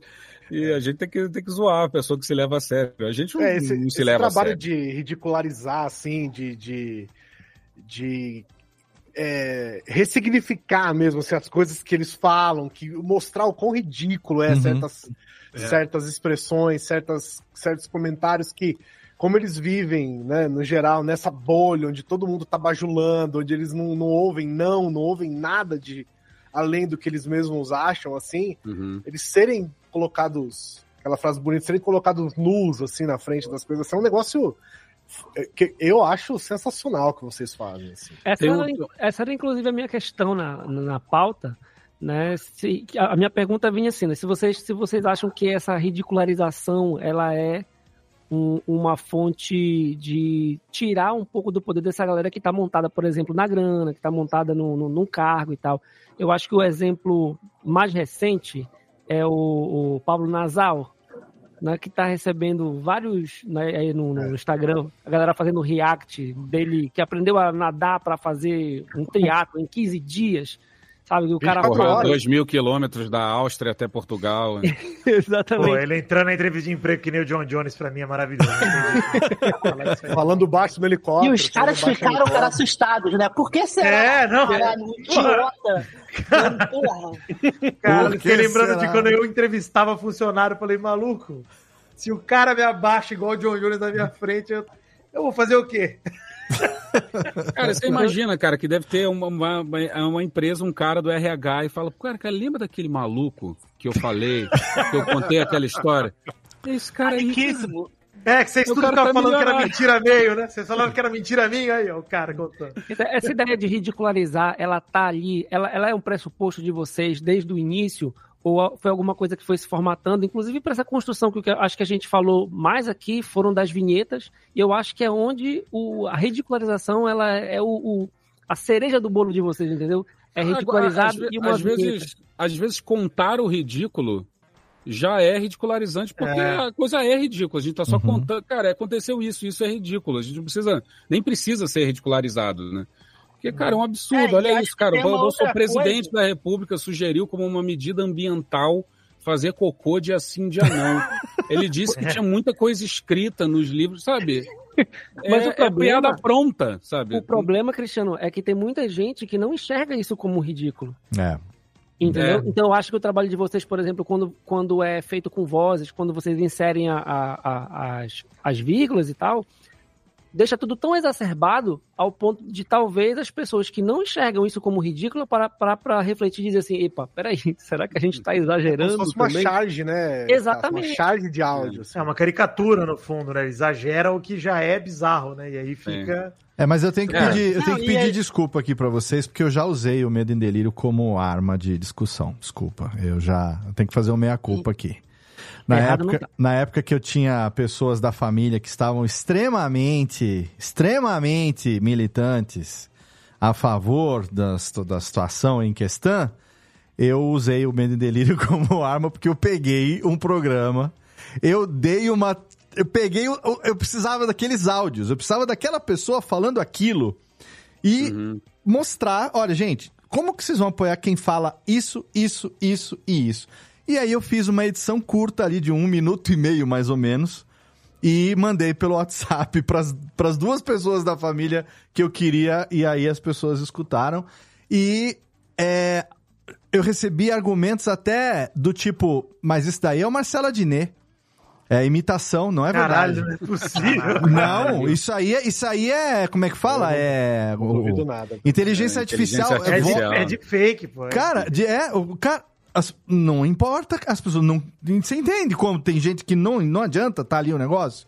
Então eu É. usei, eu uso, desculpa, tá? Eu só queria dizer isso, porque dar outro perdão que eu te interrompi, mas eu queria falar que eu já usei o podcast de vocês como uma arma de, de e a persuasão e, faz- não deu muito A certo. gente faz questão de, de repetir essas coisas, porque assim, é, o- é o que dá para fazer, sabe? Não, não necessariamente vai ser efetivo, no sentido de que vai, vai a pessoa vai entender que, que ele disse isso mesmo, ele disse isso essa quantidade de vezes. Às vezes a gente, cara, põe ele repetindo 40 vezes a mesma coisa para falar, cara, é, é isso mesmo, assim, ele repetiu isso várias vezes. Não é que ele falou uma vez, falou.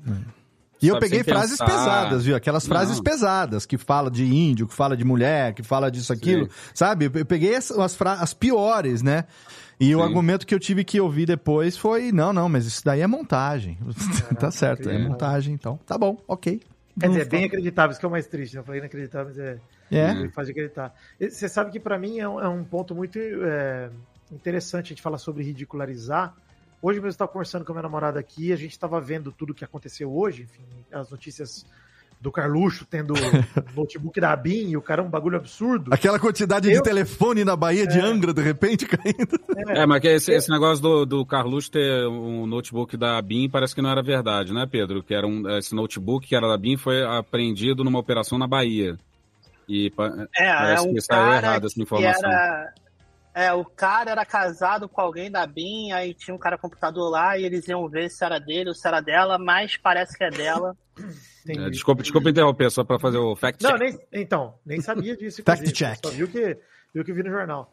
Mas isso é pouco relevante porque eu ia falar, mas enfim. Tava conversando com meu namorado e me deu meio que, de novo, um comichão, né? Um comichão de pô, será que agora vai dar bosta para alguém, sabe? Dá aquela sensação de esperança. Agora, é agora. virou pra mim e falou assim, cara, o tanto de merda que já aconteceu e só, não deu Só mais nada, 72 né? horas. É. Exato, eu me sinto assim, eu me sinto iludido. Eu falo, caralho, é, é, a gente fica se apegando às Aquele agora vai, né, Vitor? Agora vai, agora vai. É, porque a gente olha, é justamente o que o Cristiano falou. No, tem coisa que pra gente, que, enfim, no minim, minimamente presta atenção no que estão falando, olha e fala, cara, é tão, tem tanto absurdo já dito, tanta coisa já falada, já exposta, é. etc., que não precisaria de mais nada, né? Enfim, já, já, já estaria o suficiente faz Não é como se atrás. agora fosse a gota d'água, né? Isso, agora essa gota d'água. É, é tipo uma casa alagada e tem uma é. gota da torneira pingando em cima de um copo e agora transbordou. Agora fazer coisa. Alagada, né? Então é uma porra. Mas é fácil da gente saber qual é o episódio mais aguardado do Medo e Delírio em Brasília, né? A gente hum. já sabe qual é é o mesmo episódio que é o mais aguardado no país, a gente já sabe disso. Sei o que, o Bolsonaro preso ontem. Não é? Não, Esse fi... dia vai ser, vai ser, de, vai ser divino. E eu fiquei hoje na hora do almoço comentando com a, com a Nath, minha namorada. Eu fiquei e falei, e aí, amor, como é que tá? Ah, você ficou sabendo tal? O negócio. Eu não tinha sabido. De manhã eu tava trabalhando, não, não prestei atenção ainda. Fui ver na hora do almoço tal. Aí ela falou: será que que será que vão achar? E se, é, e se, aí a gente fica naquela assim, e se procurando uma coisa eles acabam encontrando outra, hein? Já pensou? Será que agora resolve Marielle, não sei o quê? E a gente fica assim, mano, e agora? Sabe, parecendo o clima de, daquela série True Detective, temporada eterna, assim, nunca se resolve os negócios, mano. Foda, cara. Saberemos no Medo em Delírio em Brasília em algum momento, em alguma chamada. Como é que fala? O plantão, né? Tem que fazer o. Bem isso. Cara, versão, que versão funk do Plantão da Globo. Excelente. Ó, quero agradecer quem tá aqui acompanhando ao vivo essa live. Obrigado. Muita gente acompanhando a gente aqui. Quem tá entrando pela primeira vez, obrigado aí pelo download, pela audiência. Quem tá ouvindo no feed também. Algumas perguntas da galera que tá interagindo. Se você tá aí ao vivo na live, pode mandar sua pergunta aqui através do chat e a gente vai fazer aqui para os nossos convidados. Blog do JC, olha aí, grande JC, que saudade, quanto tempo. Medo e Delírio é um dos maiores colecionadores, blog das antigas. Participou aqui do Radiofobia há mais de 5, 6 anos, JC. Medo e Delírio é o registro histórico do Brasil atual. No futuro, as escolas e universidades vão estudar os episódios para entender o país. Aí, o nosso Jota. Excelente. Errado não tá podcast. Sou muito, sou muito fã, mas eu não conseguiria estar sempre em contato com esse ambiente tão tóxico. Esse é um negócio que eu queria, que já estava na pauta aqui para puxar também. Como é que fica a sanidade de vocês aí, hein, o, o Dalton? Ainda mais você que tá aí nessa loucura de roteiro e, e, e, às vezes tem acesso, digamos, em primeira, primeira mão, não, antes, né, das notícias, juntando o que, que vai montar, o que, que não vai montar. De repente você tá indo por um caminho, acaba o texto, o, o roteiro indo por outro, você fala, puta, aqui acho que tá um pouco demais, eu vou ter que puxar para cá. Como que fica a sanidade e, e, e o equilíbrio no meio desse ambiente que realmente, como o, o, o colega aqui falou, é um ambiente extremamente difícil, tóxico até, né? Sim, é, mas eu vejo que o que eu faço é meio que a minha válvula de escape, sabe? Uhum. Tipo, se cara não fosse isso, aí eu ia ficar assim com muito ódio. Eu ainda tenho muito ódio, mas quando eu vejo algo que eu fico puto, eu já penso já no que, que eu vou fazer no episódio, como é que eu posso usar isso. Então eu vejo isso, é meio que a minha válvula de escape. Nesses anos a gente meio que se acostuma a essa loucura. Hoje mesmo, hoje eu vi cada absurdo assim, de vídeos assim, que eu falo, caralho, como é que pode? Mas é bom, cara, porque no fim das contas a gente faz algo que a gente gosta, então acho que fica mais fácil para lidar com esse noticiário. É, concordo com o Pedro. Acho que tipo, você tem a sensação de que você está fazendo alguma coisa, sabe? Mesmo que você já estou só organizando conhecimento, uhum. ou, ou, montando isso de uma maneira palatável, sei lá. Dá, dá a, essa talvez falsa impressão né, de que a gente está fazendo alguma coisa. E eu acho que com o tempo vai desensibilizando também um pouco, né, cara? Você fica, tipo, tanta, tanta porcaria, tanto lixo. Mas tem vezes mesmo que você fica puto, você fica, porra, não dá, cara. Para mim, o, pior de todos que mais me que eu fiquei mal mesmo foi o, o, o, pronunciamento do Bolsonaro em cadeia nacional lá, falando precisamos voltar à normalidade, gripezinha, resfriadinha. Uhum. Aquele dia eu falei, puta que pariu, é. vai morrer gente pra caralho. Eu tenho um amigo que o primeiro ataque de pânico registrado dele foi exatamente nesse momento aí, cara. É. Caralho. E não foi fácil, né? Porque para mim esse foi, esse foi o principal momento de inflexão do governo Bolsonaro. Foi esse dia, no, no momento que ele fala, devemos sim voltar à normalidade. Esse para mim, tipo, dali tem um antes e um depois daquilo. Dali pra e aí, foi só e aí trás. o que o, o, o cara o que me dá hoje raiva que a gente via essa falta de empatia absoluta. E isso tem hoje em dia. Hoje não se fala mais disso, não se cobra mais. As pessoas, sei lá, falam mais de Rava Jato, low fair, caralho a quatro. Fala, meu irmão, ok, foi errado, foi ruim, mas isso já foi, já, tipo, não tem mais Moro, não tem mais cara Deltan, Lula tá aí eleito. E as pessoas não, tipo, é, gente fala, ah, não, cara, vocês falam disso, esquece, não esquece o caralho. Porra, sabe? Foram, cara, 200 mil mortos tal. E eu vejo que hoje. 200 mil mortos na conta é... dele, né? Por baixo.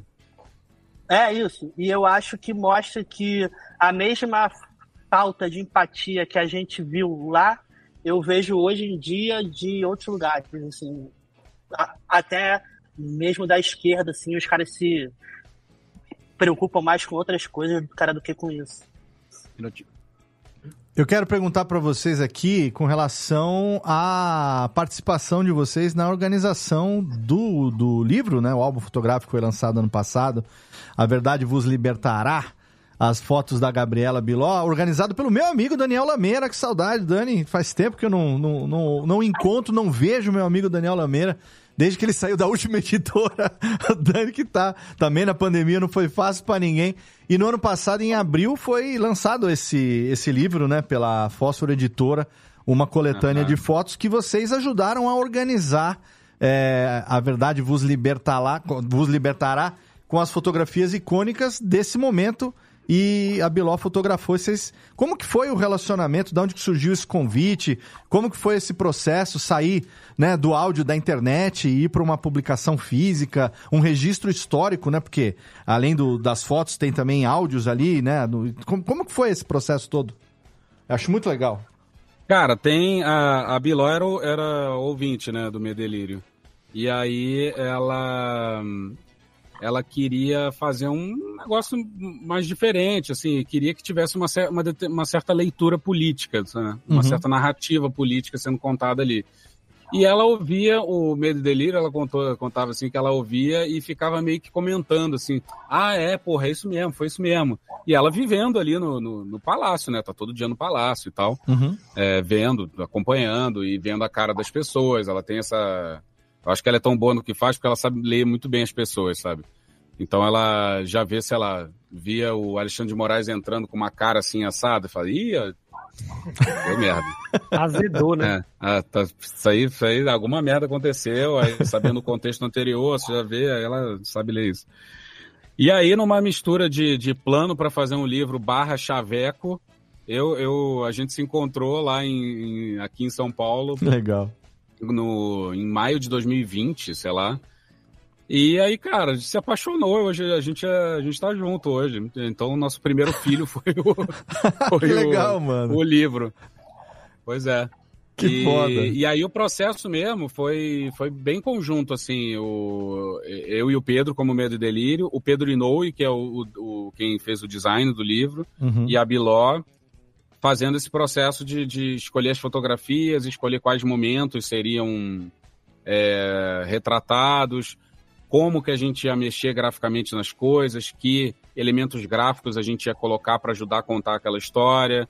Aí depois teve todos os QR Codes, né? tem 73 QR Codes no livro, é, que contam, que, que, que fecham lacunas, que contam arcos, que, arcos narrativos, então tem todo ah, o, Lula, o Lula entre, entre ser preso e voltar, o, o- todo o arco do Moro, todo o arco do Lula, é, co- vários trechinhos de discursos, então é um livro meio assim para você para você ver com o celular na mão ouvindo, né? Que legal. Primeira vez que eu peguei o livro, tipo, chegou o livro, eu falei, cara, vou ver como, como a gente imaginou que ele seria Como concebeu, consumido, né? Aham. É, como, como ele foi concebido. Aí eu peguei, fiquei lendo, assim, eu falei, cara, tá bom, assim.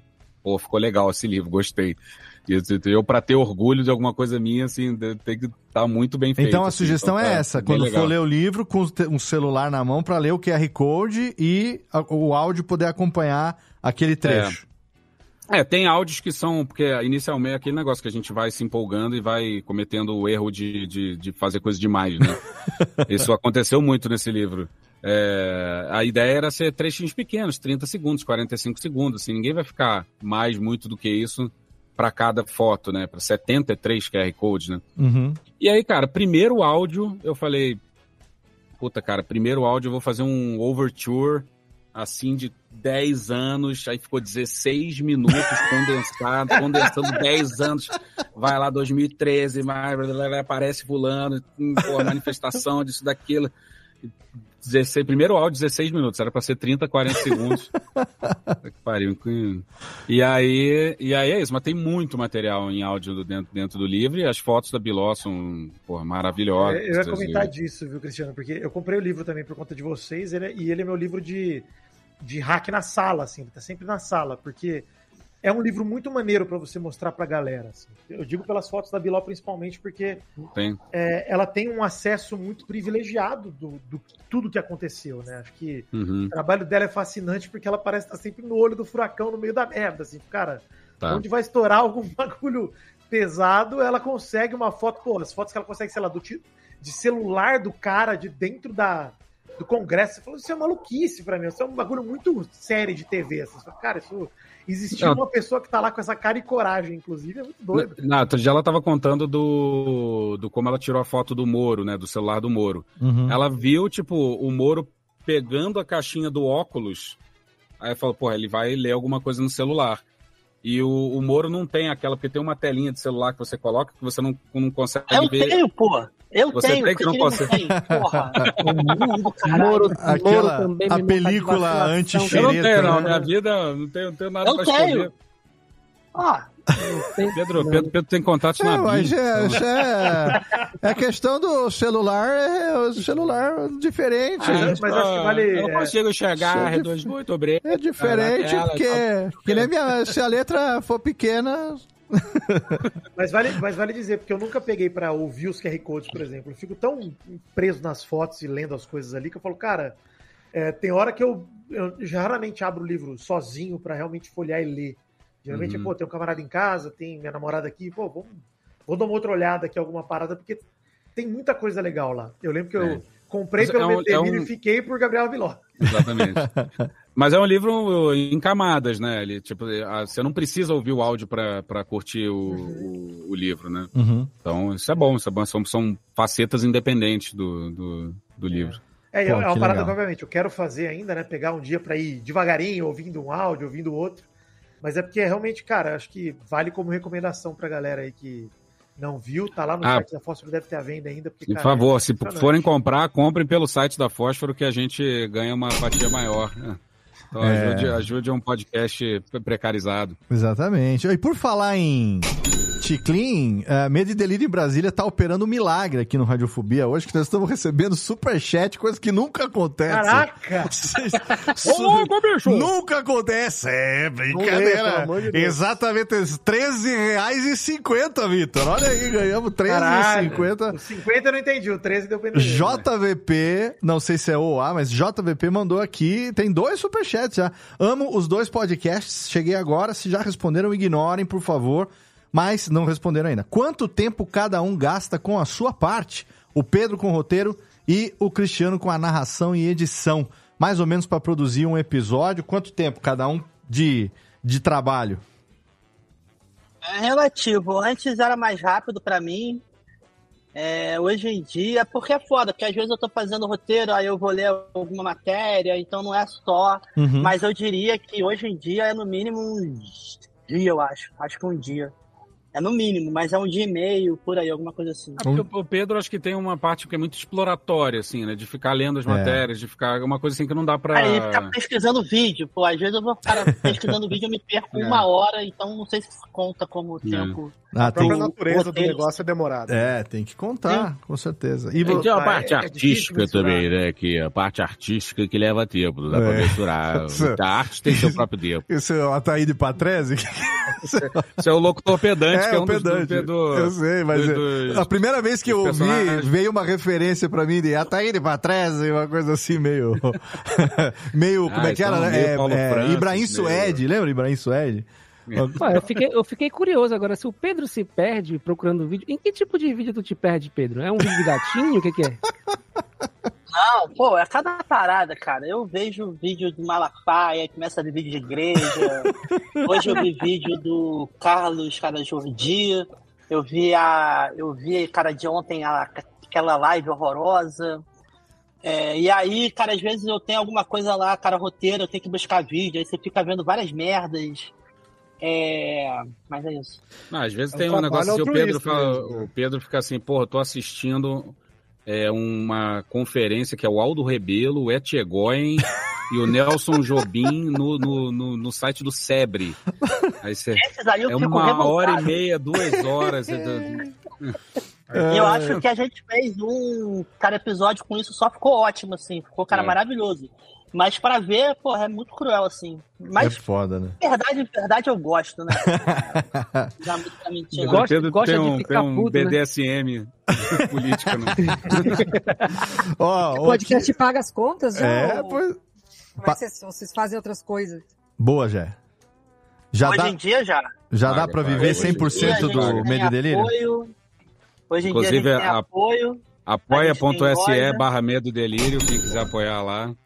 E, e, quem quiser. Hoje a gente tem apoio, a gente tem a loja e vez ou outra entra anúncio, mas pouca coisa. E a loja, se eu não me engano, nesse momento da gravação, não sei quando o programa for pro ar. Quem tá no YouTube, certeza. Quem tá no feed, não sei. Tá tudo com 10% de desconto aí, né? 10% de desconto. É. 10% de desconto na loja toda. Vender, até quarta-feira só, hein? Só até quarta-feira. Quem tá no YouTube pode entrar lá agora, então, para comprar na lojinha as camisetas e canequitas sensacionais lá do Medo e Delírio em Brasília. Não nada. Excelente. O, o Thiago Peixoto também mandou aqui superchat de cincão. Valeu, Tiagão. E ele tá perguntando assim: vocês cogitaram um, um episódio especial sobre um tema atemporal, por exemplo, uma trilogia sobre bastidores de um acontecimento, ou sei lá, crimes na ditadura e não sei o quê? Mandou parabéns para vocês. Tiago Peixoto. Tá, a gente tem uma ideia de tentar fazer algo assim, não sei se em áudio, em vídeo e tal, mas sim, pegar mais ou menos a forma como a gente faz a costura das coisas e pegar algum evento passado, né? Porque a gente fez de 2019 para cá, então ver se tem algo lá, lá para trás que pode ficar bom. Mas isso é uma outra coisa, seria com outro nome ah, e tal, excelente. ia ser. Isso é uma coisa não. especial, é. Tem, tem essa ideia no ar aí. Excelente. E o JVP explicou aqui que ele deu os 13,50 porque era o saldo do Google Rewards. Muito bem, então está tá bom, tá justificado. Ô, Léo, tá 18, bom. reais aí, 18 reais mais um real, aí a gente compra um pacotinho de milho pra pipoca da Yoki, tá? Você que gosta de pipoquinha, né? Ah, cara, tem a cotação da pipoca. mesmo. É, não, é brincadeira, é brincadeira. Já paga a pipoquinha, ó. Paula, Paula, Paula de Monte já mandou aqui, já paga a pipoquinha do Estácio. Muito- Patrocina nós, Yoki. Exato, muito bem. Brunão, Deixa meu... eu só fazer uma É isso que eu ia pergunta falar aí, agora. Léo. Brunão, meu amigo, você que é o culpado deste programa estar acontecendo hoje, que me apresentou o Medo e Delírio lá atrás. Que eu sei que você tem bastante coisa que você queria perguntar pros caras, então ia puxar exatamente de você agora. Isso, eu queria perguntar se já rolou alguma, alguma ameaça, alguma coisa já Oh. aconteceu com vocês, de algum milico meio chateado. Chateado! Né? Alguém já. Pô, bastante chateado. Isso. Ainda não. Não, não. Ainda, né? Não, mas não. E vocês Não não, têm, vocês, vocês têm algum receio que, de, de como isso pode acontecer e tal? É, De ou vocês estão tão tranquilos? Vamos, Como que essa Vamos- ameaça pode chegar sendo um envelope, sendo um Isso. pacote? É, sei lá. É, não sei. Cara, vai lá. Não, olha, acho que a gente. A gente não sabe. O, mas melhor o Pedro responder, porque o Pedro que, que fica na, na- nessa câmara de eco bizarra que é o Twitter, né? Que, que a gente se recusa a chamar de X. Não, não. Eu acho que o. Eu não tenho porque o que eles querem é isso, que a gente tenha medo, que a gente tenha receio, e eu não vou ter, não. É isso. É, Não acho que a gente volta para o que era lá atrás, com DOPS e tal. Hoje em dia eu acho que isso não rola. Uhum. Por conta dos telefones, série de coisas, fotos, tal, vídeos, uma coisa muito mais fácil assim disso ser cara descoberto e tal. Sim. É, mas não, eles querem isso que a gente viva com esse receio que eles vão dar golpe e eu acho que eles não vão dar. Eles quiseram dar no ano, cara, passado, não, no ano 2022 deu errado, tentaram no último ano, deu errado. Então, eu acho isso. Acho que não tem que ter cara receio não, nem medo. É pra cima deles. É isso aí. Isso aí, excelente. Excelente. Então, meus Sem amigos. anistia. Sem anistia. Meus amigos, vamos aqui para os nossos minutos derradeiros aqui do nosso episódio, para não segurar também muito nossos convidados, que tem dois programas para fazer essa semana ainda, né? Sabemos disso. Então, vamos para as perguntas finais dos nossos integrantes aqui. Quem tiver pergunta pode fazer. Jessiquinha, você preparou alguma coisa para nossos convidados, por favor? Eu fiz a minha pergunta antes, que era sobre a, a renda, né? Uhum. E, mas eu fico pensando o seguinte: essa, a- esse- essa dedicação que existe, ela tem é, um- um- outros tipos de custos também, né? Como a gente falava antes, até o, o custo mental. O tempo de tempo, quer dizer, vocês conseguem fazer outras coisas, mesmo que queiram? Não. pois é, eu fico Ah, a gente, não, mas a gente toma banho, escova o dente. Ai, não, isso é que bom. Cristiano. Botafogo, como ficará? é. Cristiano, Isso acaba sendo trabalho, hobby. é, vocês têm que se realizar meio que plenamente nisso, né? Porque absorve muito. É meio que uma carreira total, assim, é. tá dia de semana e às vezes parte do final de semana. Dia de E semana não tipo, não dá para. fazer muita, não dá pra fazer muito mais outra coisa. Eu não consigo, pelo menos. E, e, o, e final de semana, às vezes, tipo, putz, não consegui fechar na sexta noite, vou ter que fechar no sábado. Esse, essa semana agora foi isso. Eu tava com essa viagem para São Paulo, já a passagem de ônibus marcada. E eu assim, puta, não vou conseguir terminar antes de. Aí vou ter que terminar no dia seguinte. Aí terminei no sábado de manhã, aqui de São Paulo, é, a edição, e mandei. Então, às vezes acontece isso, de ter que entrar no final de semana. O Pedro, às vezes, tá no final de semana, ele tá lendo coisa, cara. É doido. Fica, fica abrindo a aba Não. lá. É, não, e no último ano, a minha cara mulher viajou muito, ela foi fazer coisa fora, eventos esportivos. Então Uhum. ela passou quatro meses na Arábia, sete meses em Auckland e tal. Então, porra, eu só ficava lendo, porque ela não estava aqui, então eu não tinha esse tempo dela de ficar com ela, tomar café. Era eu e eu aqui com as notícias, aí eu ia embora. Era complicado. É meio isso, tipo, você acorda às 8 horas da manhã e senta no computador e às vezes você vai sair às 11 da Uhum. noite. Tem dias assim que eu comecei às 7 da manhã, eu acabei às 3 da manhã. De, tipo, dia que tinha que terminar naquele dia. Que, aí, Virado. Porque, pô, é muito, é muito, muita coisa para fazer, é muito corte, muito e, é, e, e a gente se, eu, eu, eu, tento fechar muitos áudios, né? Tipo, não tem respiração, as pessoas quase não respiram no, no meio dele, quase não respiram, Sim. não, não respiram. Só, só respiram quando eu falo, cara, se eu for tirar a respiração de todo mundo, aí, aí às vezes você sai com o áudio, trata o áudio, volta, corta, e às vezes para cada minuto de de, de Medelírio tem 20 minutos de edição, uhum. aí tem o que? Aí trai, põe, aí faz um monte de coisinha, volta, sai, pesquisa, aí tem uma opção, ah, não, isso aqui ficou ruim, volta. Às vezes vai meio isso. Excelente. É não, parabéns, é, é, tudo muito preciso, né? Então, é. só posso parabenizá-los. E o, os bloquinhos de carnaval, Cristiano Botafogo? Tá chegando o carnaval, não sei que você gosta dos bloquinhos. Os bloquinhos estão chegando. Gostamos, vai dar tempo? Vai dar Pedro, tempo? Pedro Dalto também gosta, pô. Pedro Dalto também Tem é que dar tempo, não teve, não teve bloquinho na pandemia, agora sim. agora tem que curtir um pouquinho também, né? Também somos filhos de Deus. Aproveitar um pouquinho quando der. Muito bem. Vidani, você tem perguntinha derradeira aí, meu velho?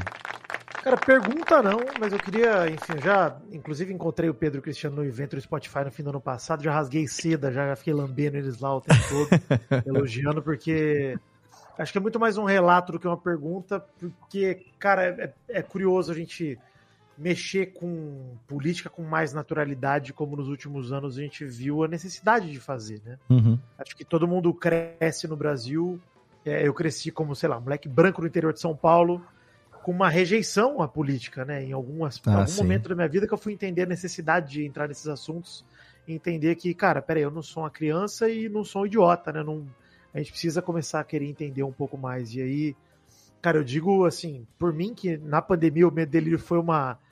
É engraçado falar isso, né? Porque era botar o dedo na ferida expostaça durante é. a pandemia, né? A gente tava todo mundo sofrendo em casa e a gente tava ouvindo falar sobre aquele momento terrível e sobre tudo de terrível que envolvia aquele momento. A gente tava chorando junto à distância, né?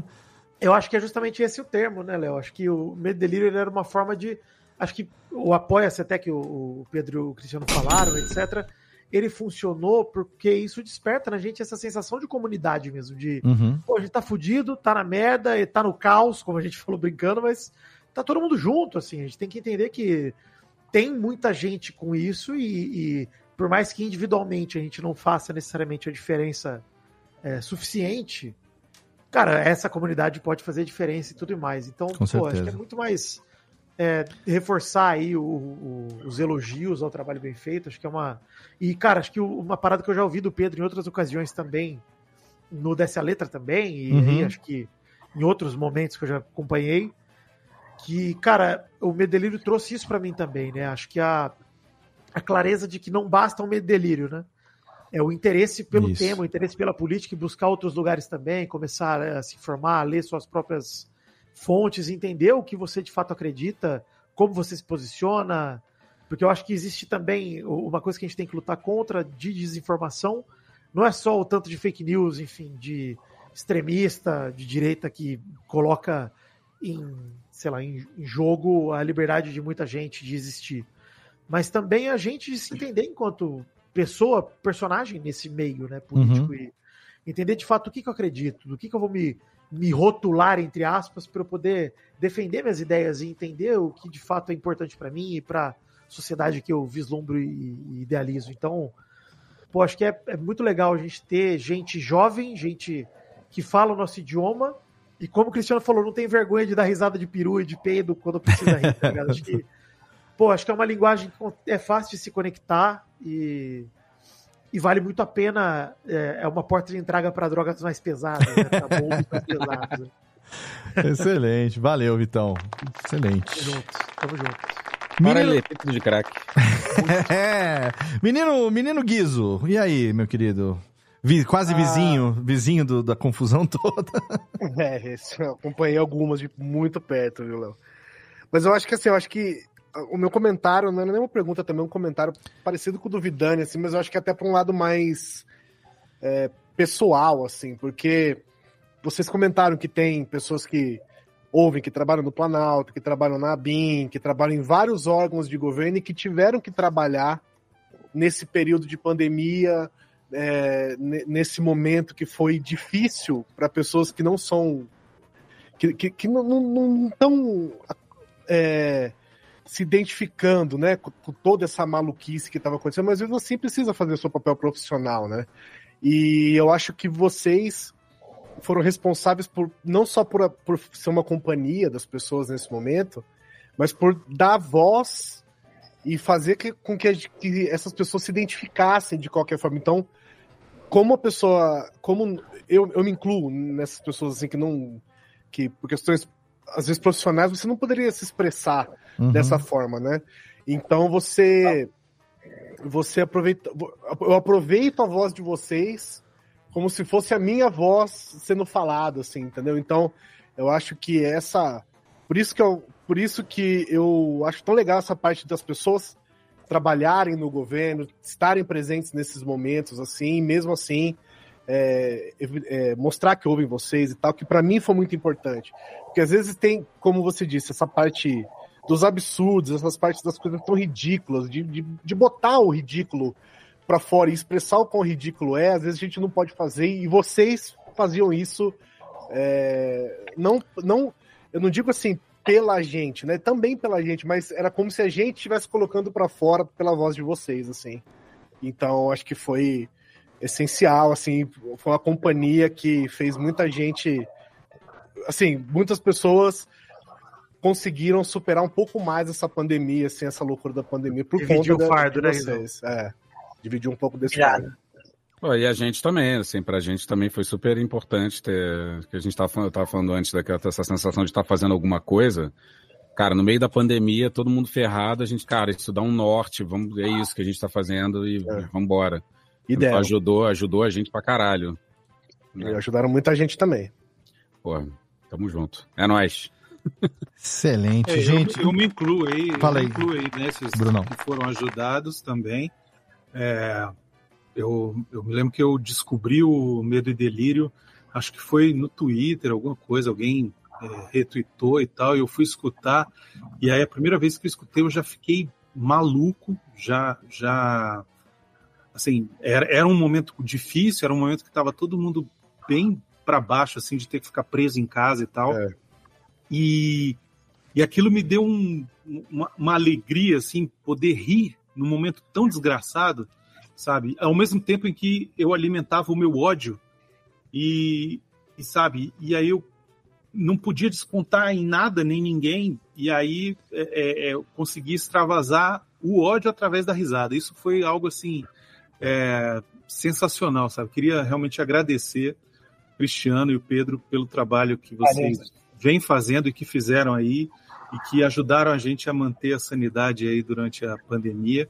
É, e obrigado, Léo, por ter me dado a oportunidade aí de participar hoje do Radiofobia para poder Cara. conversar e estar assim, um pouquinho perto dos dois. Obrigado você. Já já eu vou, vou, vou falar um negócio aqui para encerrar, mas eu quero que o Estácio que tá aqui também com a gente, faça a sua última, se tiver uma última derradeira pergunta, ou se você também tiver um beijo apaixonado para dar nos dois, também pode ficar à vontade.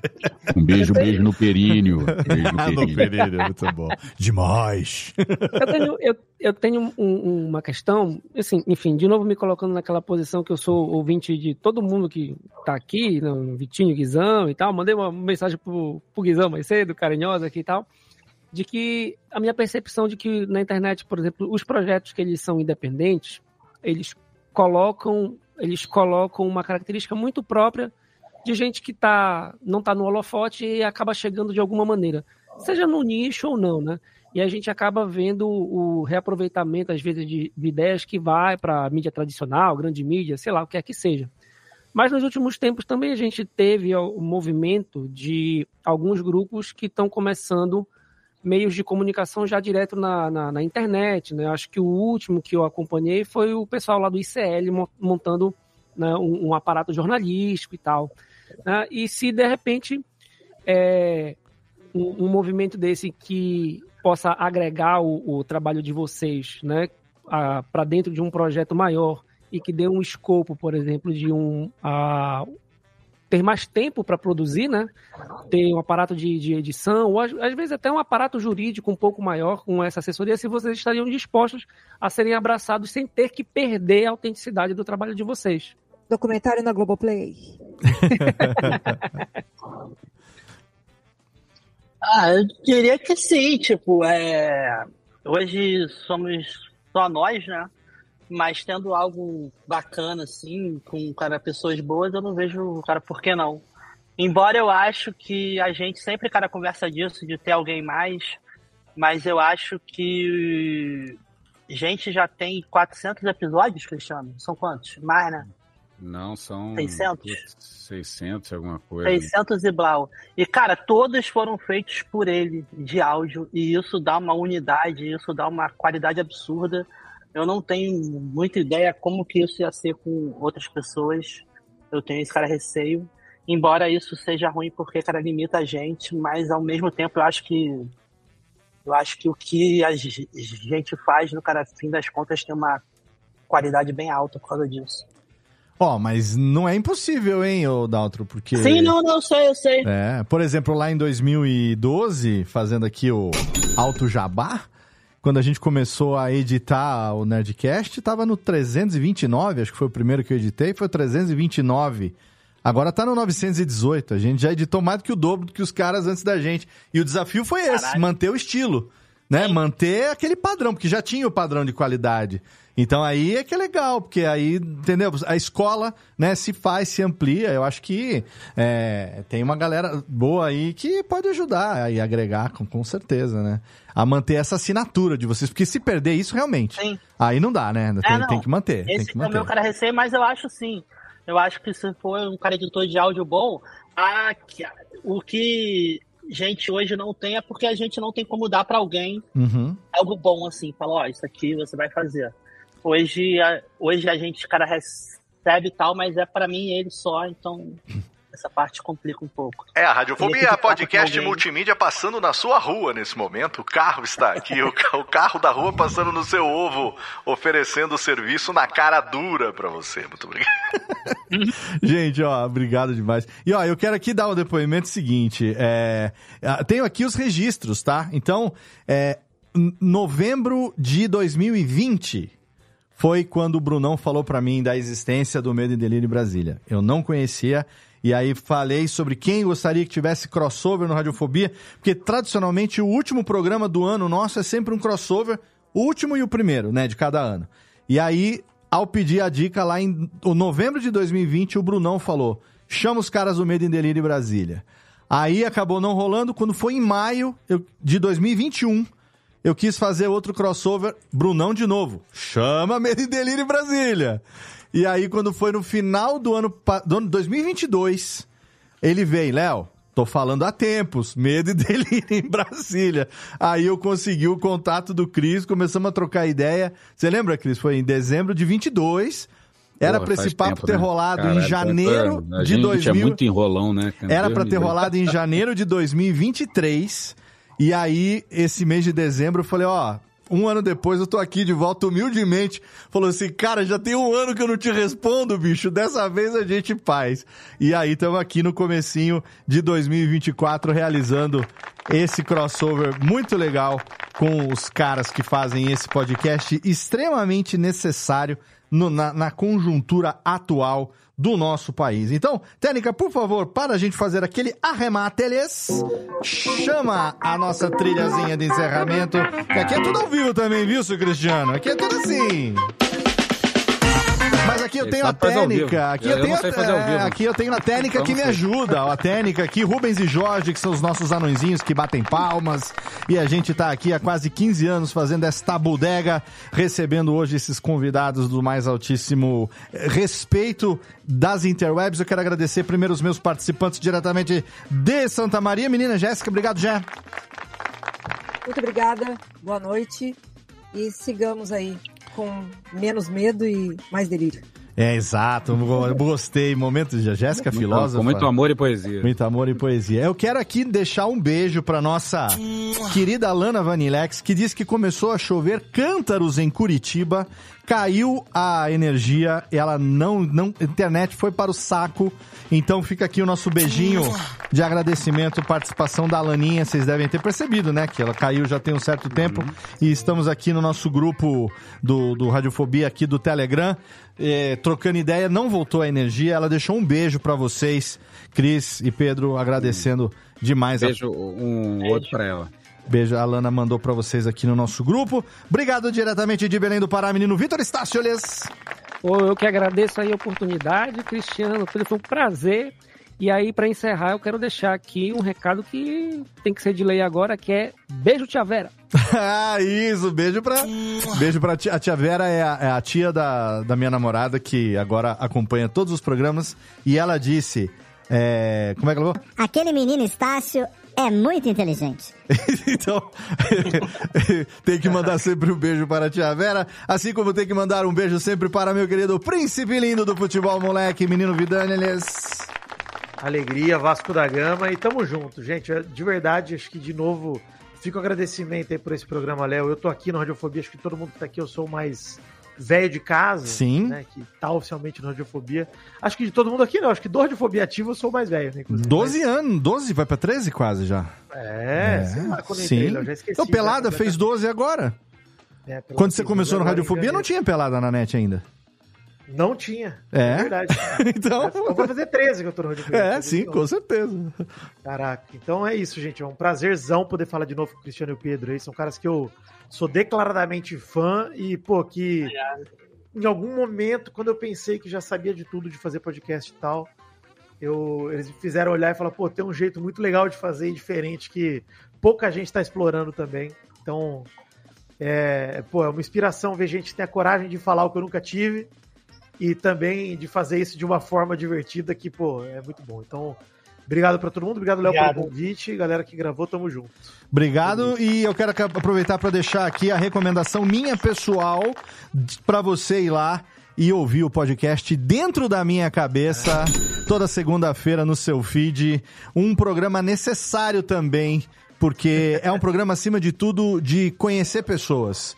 Assim como eu comecei o AC Pips e Beer Nights, e você foi lá meu convidado também do programa número 2, dentro da minha cabeça, que é um programa de conversa, chama alguém para conversar sobre alguma coisa, e, e, essas conversas cada vez mais necessárias, ainda mais com a possibilidade de entender o que se passa, o que é que há, Vitor, o que é que é. está se passando, com essa cabecinha maluca aí. Obrigado, viu? O programa tá muito legal e fica aqui a recomendação, se você aí, ouvinte, não acompanhou ainda, podcast solo do Vidani com seus convidados. Parabéns, viu? Tá bem legal, cara. Obrigadão, obrigadão, Léo. Bom que você gostou, inclusive ficou a recomendação para todo mundo, inclusive na gravação, dizer que todos vocês podem ser vítimas do meu convite Oba! De, de, de gravar junto que a gente toca em temas muito importantes também, que, por exemplo, pouca gente fala do fato do Shyamalan ter escrito Sexto Sentido e Stuart Little, né? Então a gente precisa abordar esse tipo de assunto. e acho que são informações que não podem ficar para trás. Né? Exatamente. E o Stuart Little é parente do Chicken Little? Sempre fiquei na dúvida. Aí não via... Não, não mandei Todos a genera. da família Little. Grande família Little. a família Duda Little. Little. Tony Little, né? Também. Duda Little. Muito bom. Arthur, Arthur Little. Biro Little. Eu tô Biro Little. Biro Little. Muito bem, valeu, Vitão. Obrigado e obrigado. Junto, alegria. Obrigado também diretamente de Brasília. Ele que voltou, senhoras e senhores, com o grande coisa, menino Guizão. Que delícia, pelo menos em 2024 tá garantido. Abaixa as expectativas. Não, mas eu gostei demais, gostei demais de ouvir a galera de volta, saber que Simão quase morreu duas vezes, foi muito bom.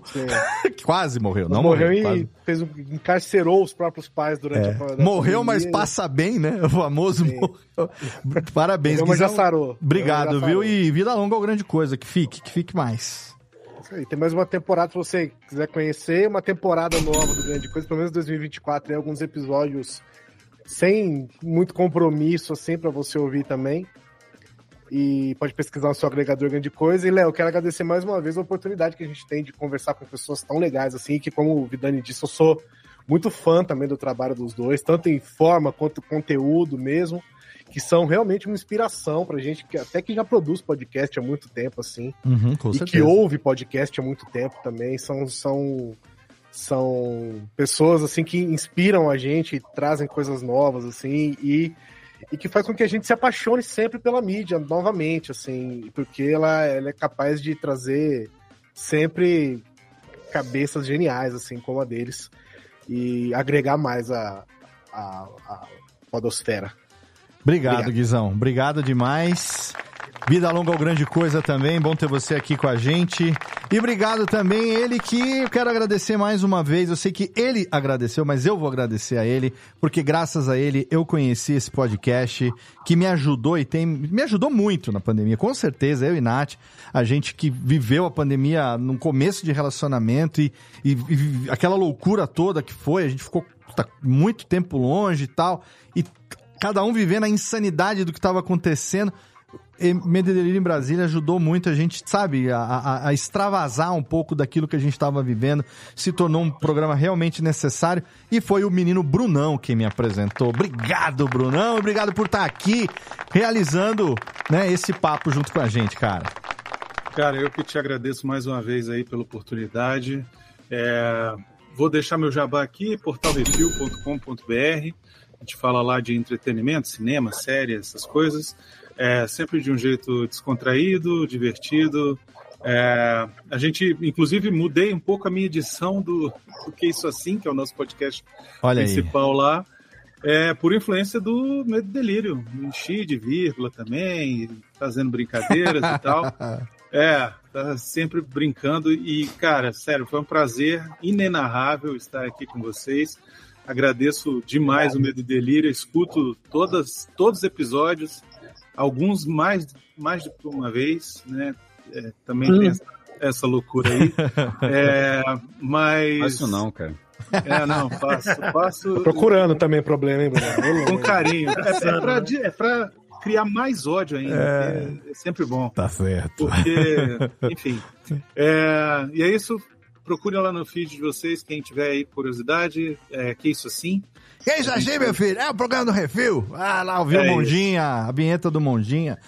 Eterno Monjinha. Sim, Portal Refil que é bom desde a época que era Jurassic Cast, e isso com o Calaveira ainda, hein? É sempre, sempre fenomenal. É, isso aí a gente já, né, deixa, Vamos deixa, entrar nesse deixa assunto, abaixo. vamos falar um pouco Deixa- mais. Vamos, vamos isso não, continuar. faz isso não. Muito bem. Isso não. Valeu, Brunão. Obrigado. comigo não. Comigo não. Valeu, Brunão. Desculpa, desculpa. Foi irresistível. E eu quero aqui agradecer, antes de agradecer meus convidados, eu quero deixar aqui um registro. Professor Odilon, por favor, a frase combinada. Cristiano, seu lixo. Muito obrigado. E o Sabichovski tem também a frase combinada também? Beijo, Daltro, querido. Te adoro. Essa foi a nossa tentativa de virar a vinheta Beijo. no...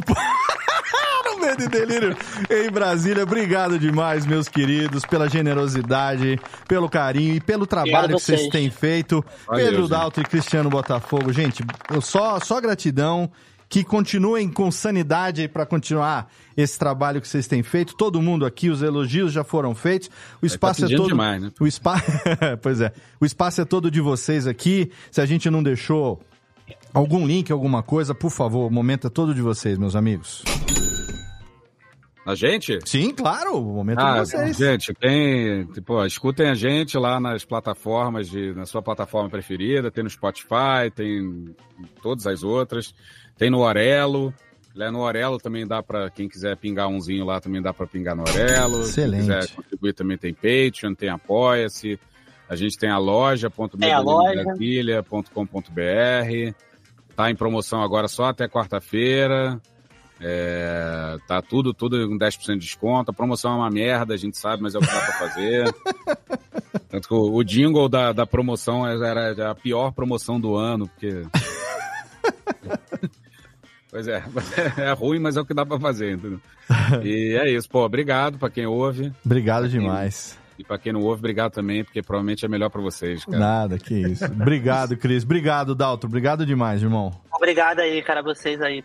pelo Tamo espaço. Junto. Obrigado mesmo. Obrigado, obrigado demais. Medo em Delírio em Brasília tá lá. Se você não ouve ainda, você é maluco, cara. Porque você tem que escutar, tem que acompanhar, pelo menos, pelo menos não, garantido agora, garantido duas vezes por semana no seu feed para você continuar acompanhando tudo que está acontecendo nesta ainda bad trip de ácido que a gente está vivendo no Brasil. E é claro que eu aqui, do meu lado, quero agradecer a você, meu querido ouvinte, pelo seu download, pela sua audiência. Você que acompanhou ao vivo a gravação pelo nosso canal do Radiofobia no YouTube, obrigado. Obrigado a todo mundo que está ouvindo esse programa pela primeira vez, graças à participação aqui também dos nossos convidados. Radiofobia completa 15 anos agora, no dia 1 de março, e até lá tá garantido, hein? Depois a gente não sabe, o Estácio quer continuar, ah, eu acho que eu não quero.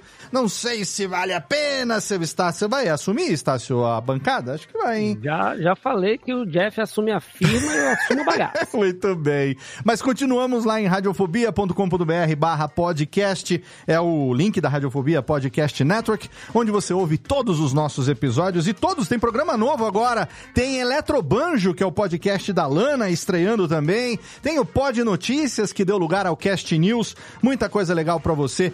Radiofobia continua, segue firme em 2024. Obrigado pelo seu download, obrigado pela sua audiência. Vai lá assinar agora Medo e Delírio em Brasília para você ouvir. Um abraço na boca e tchau.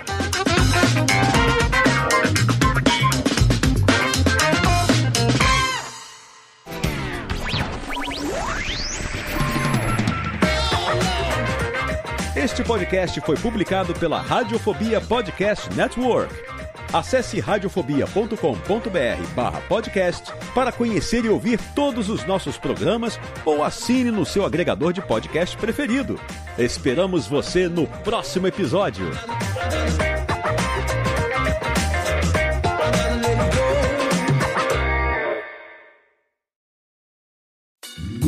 Oi, eu sou o Antônio Viviani e quero convidar você a ouvir o nosso podcast Voz Off. Desde julho de 2017, eu e meu amigo Nicola Lauleta temos o prazer de conversar com as grandes vozes do rádio, da TV e da publicidade do Brasil e trazer suas histórias até você. Se você, como nós, é apaixonado por locução, acesse vozoff.com.br e acompanhe nossos episódios aqui na Radiofobia Podcast Network.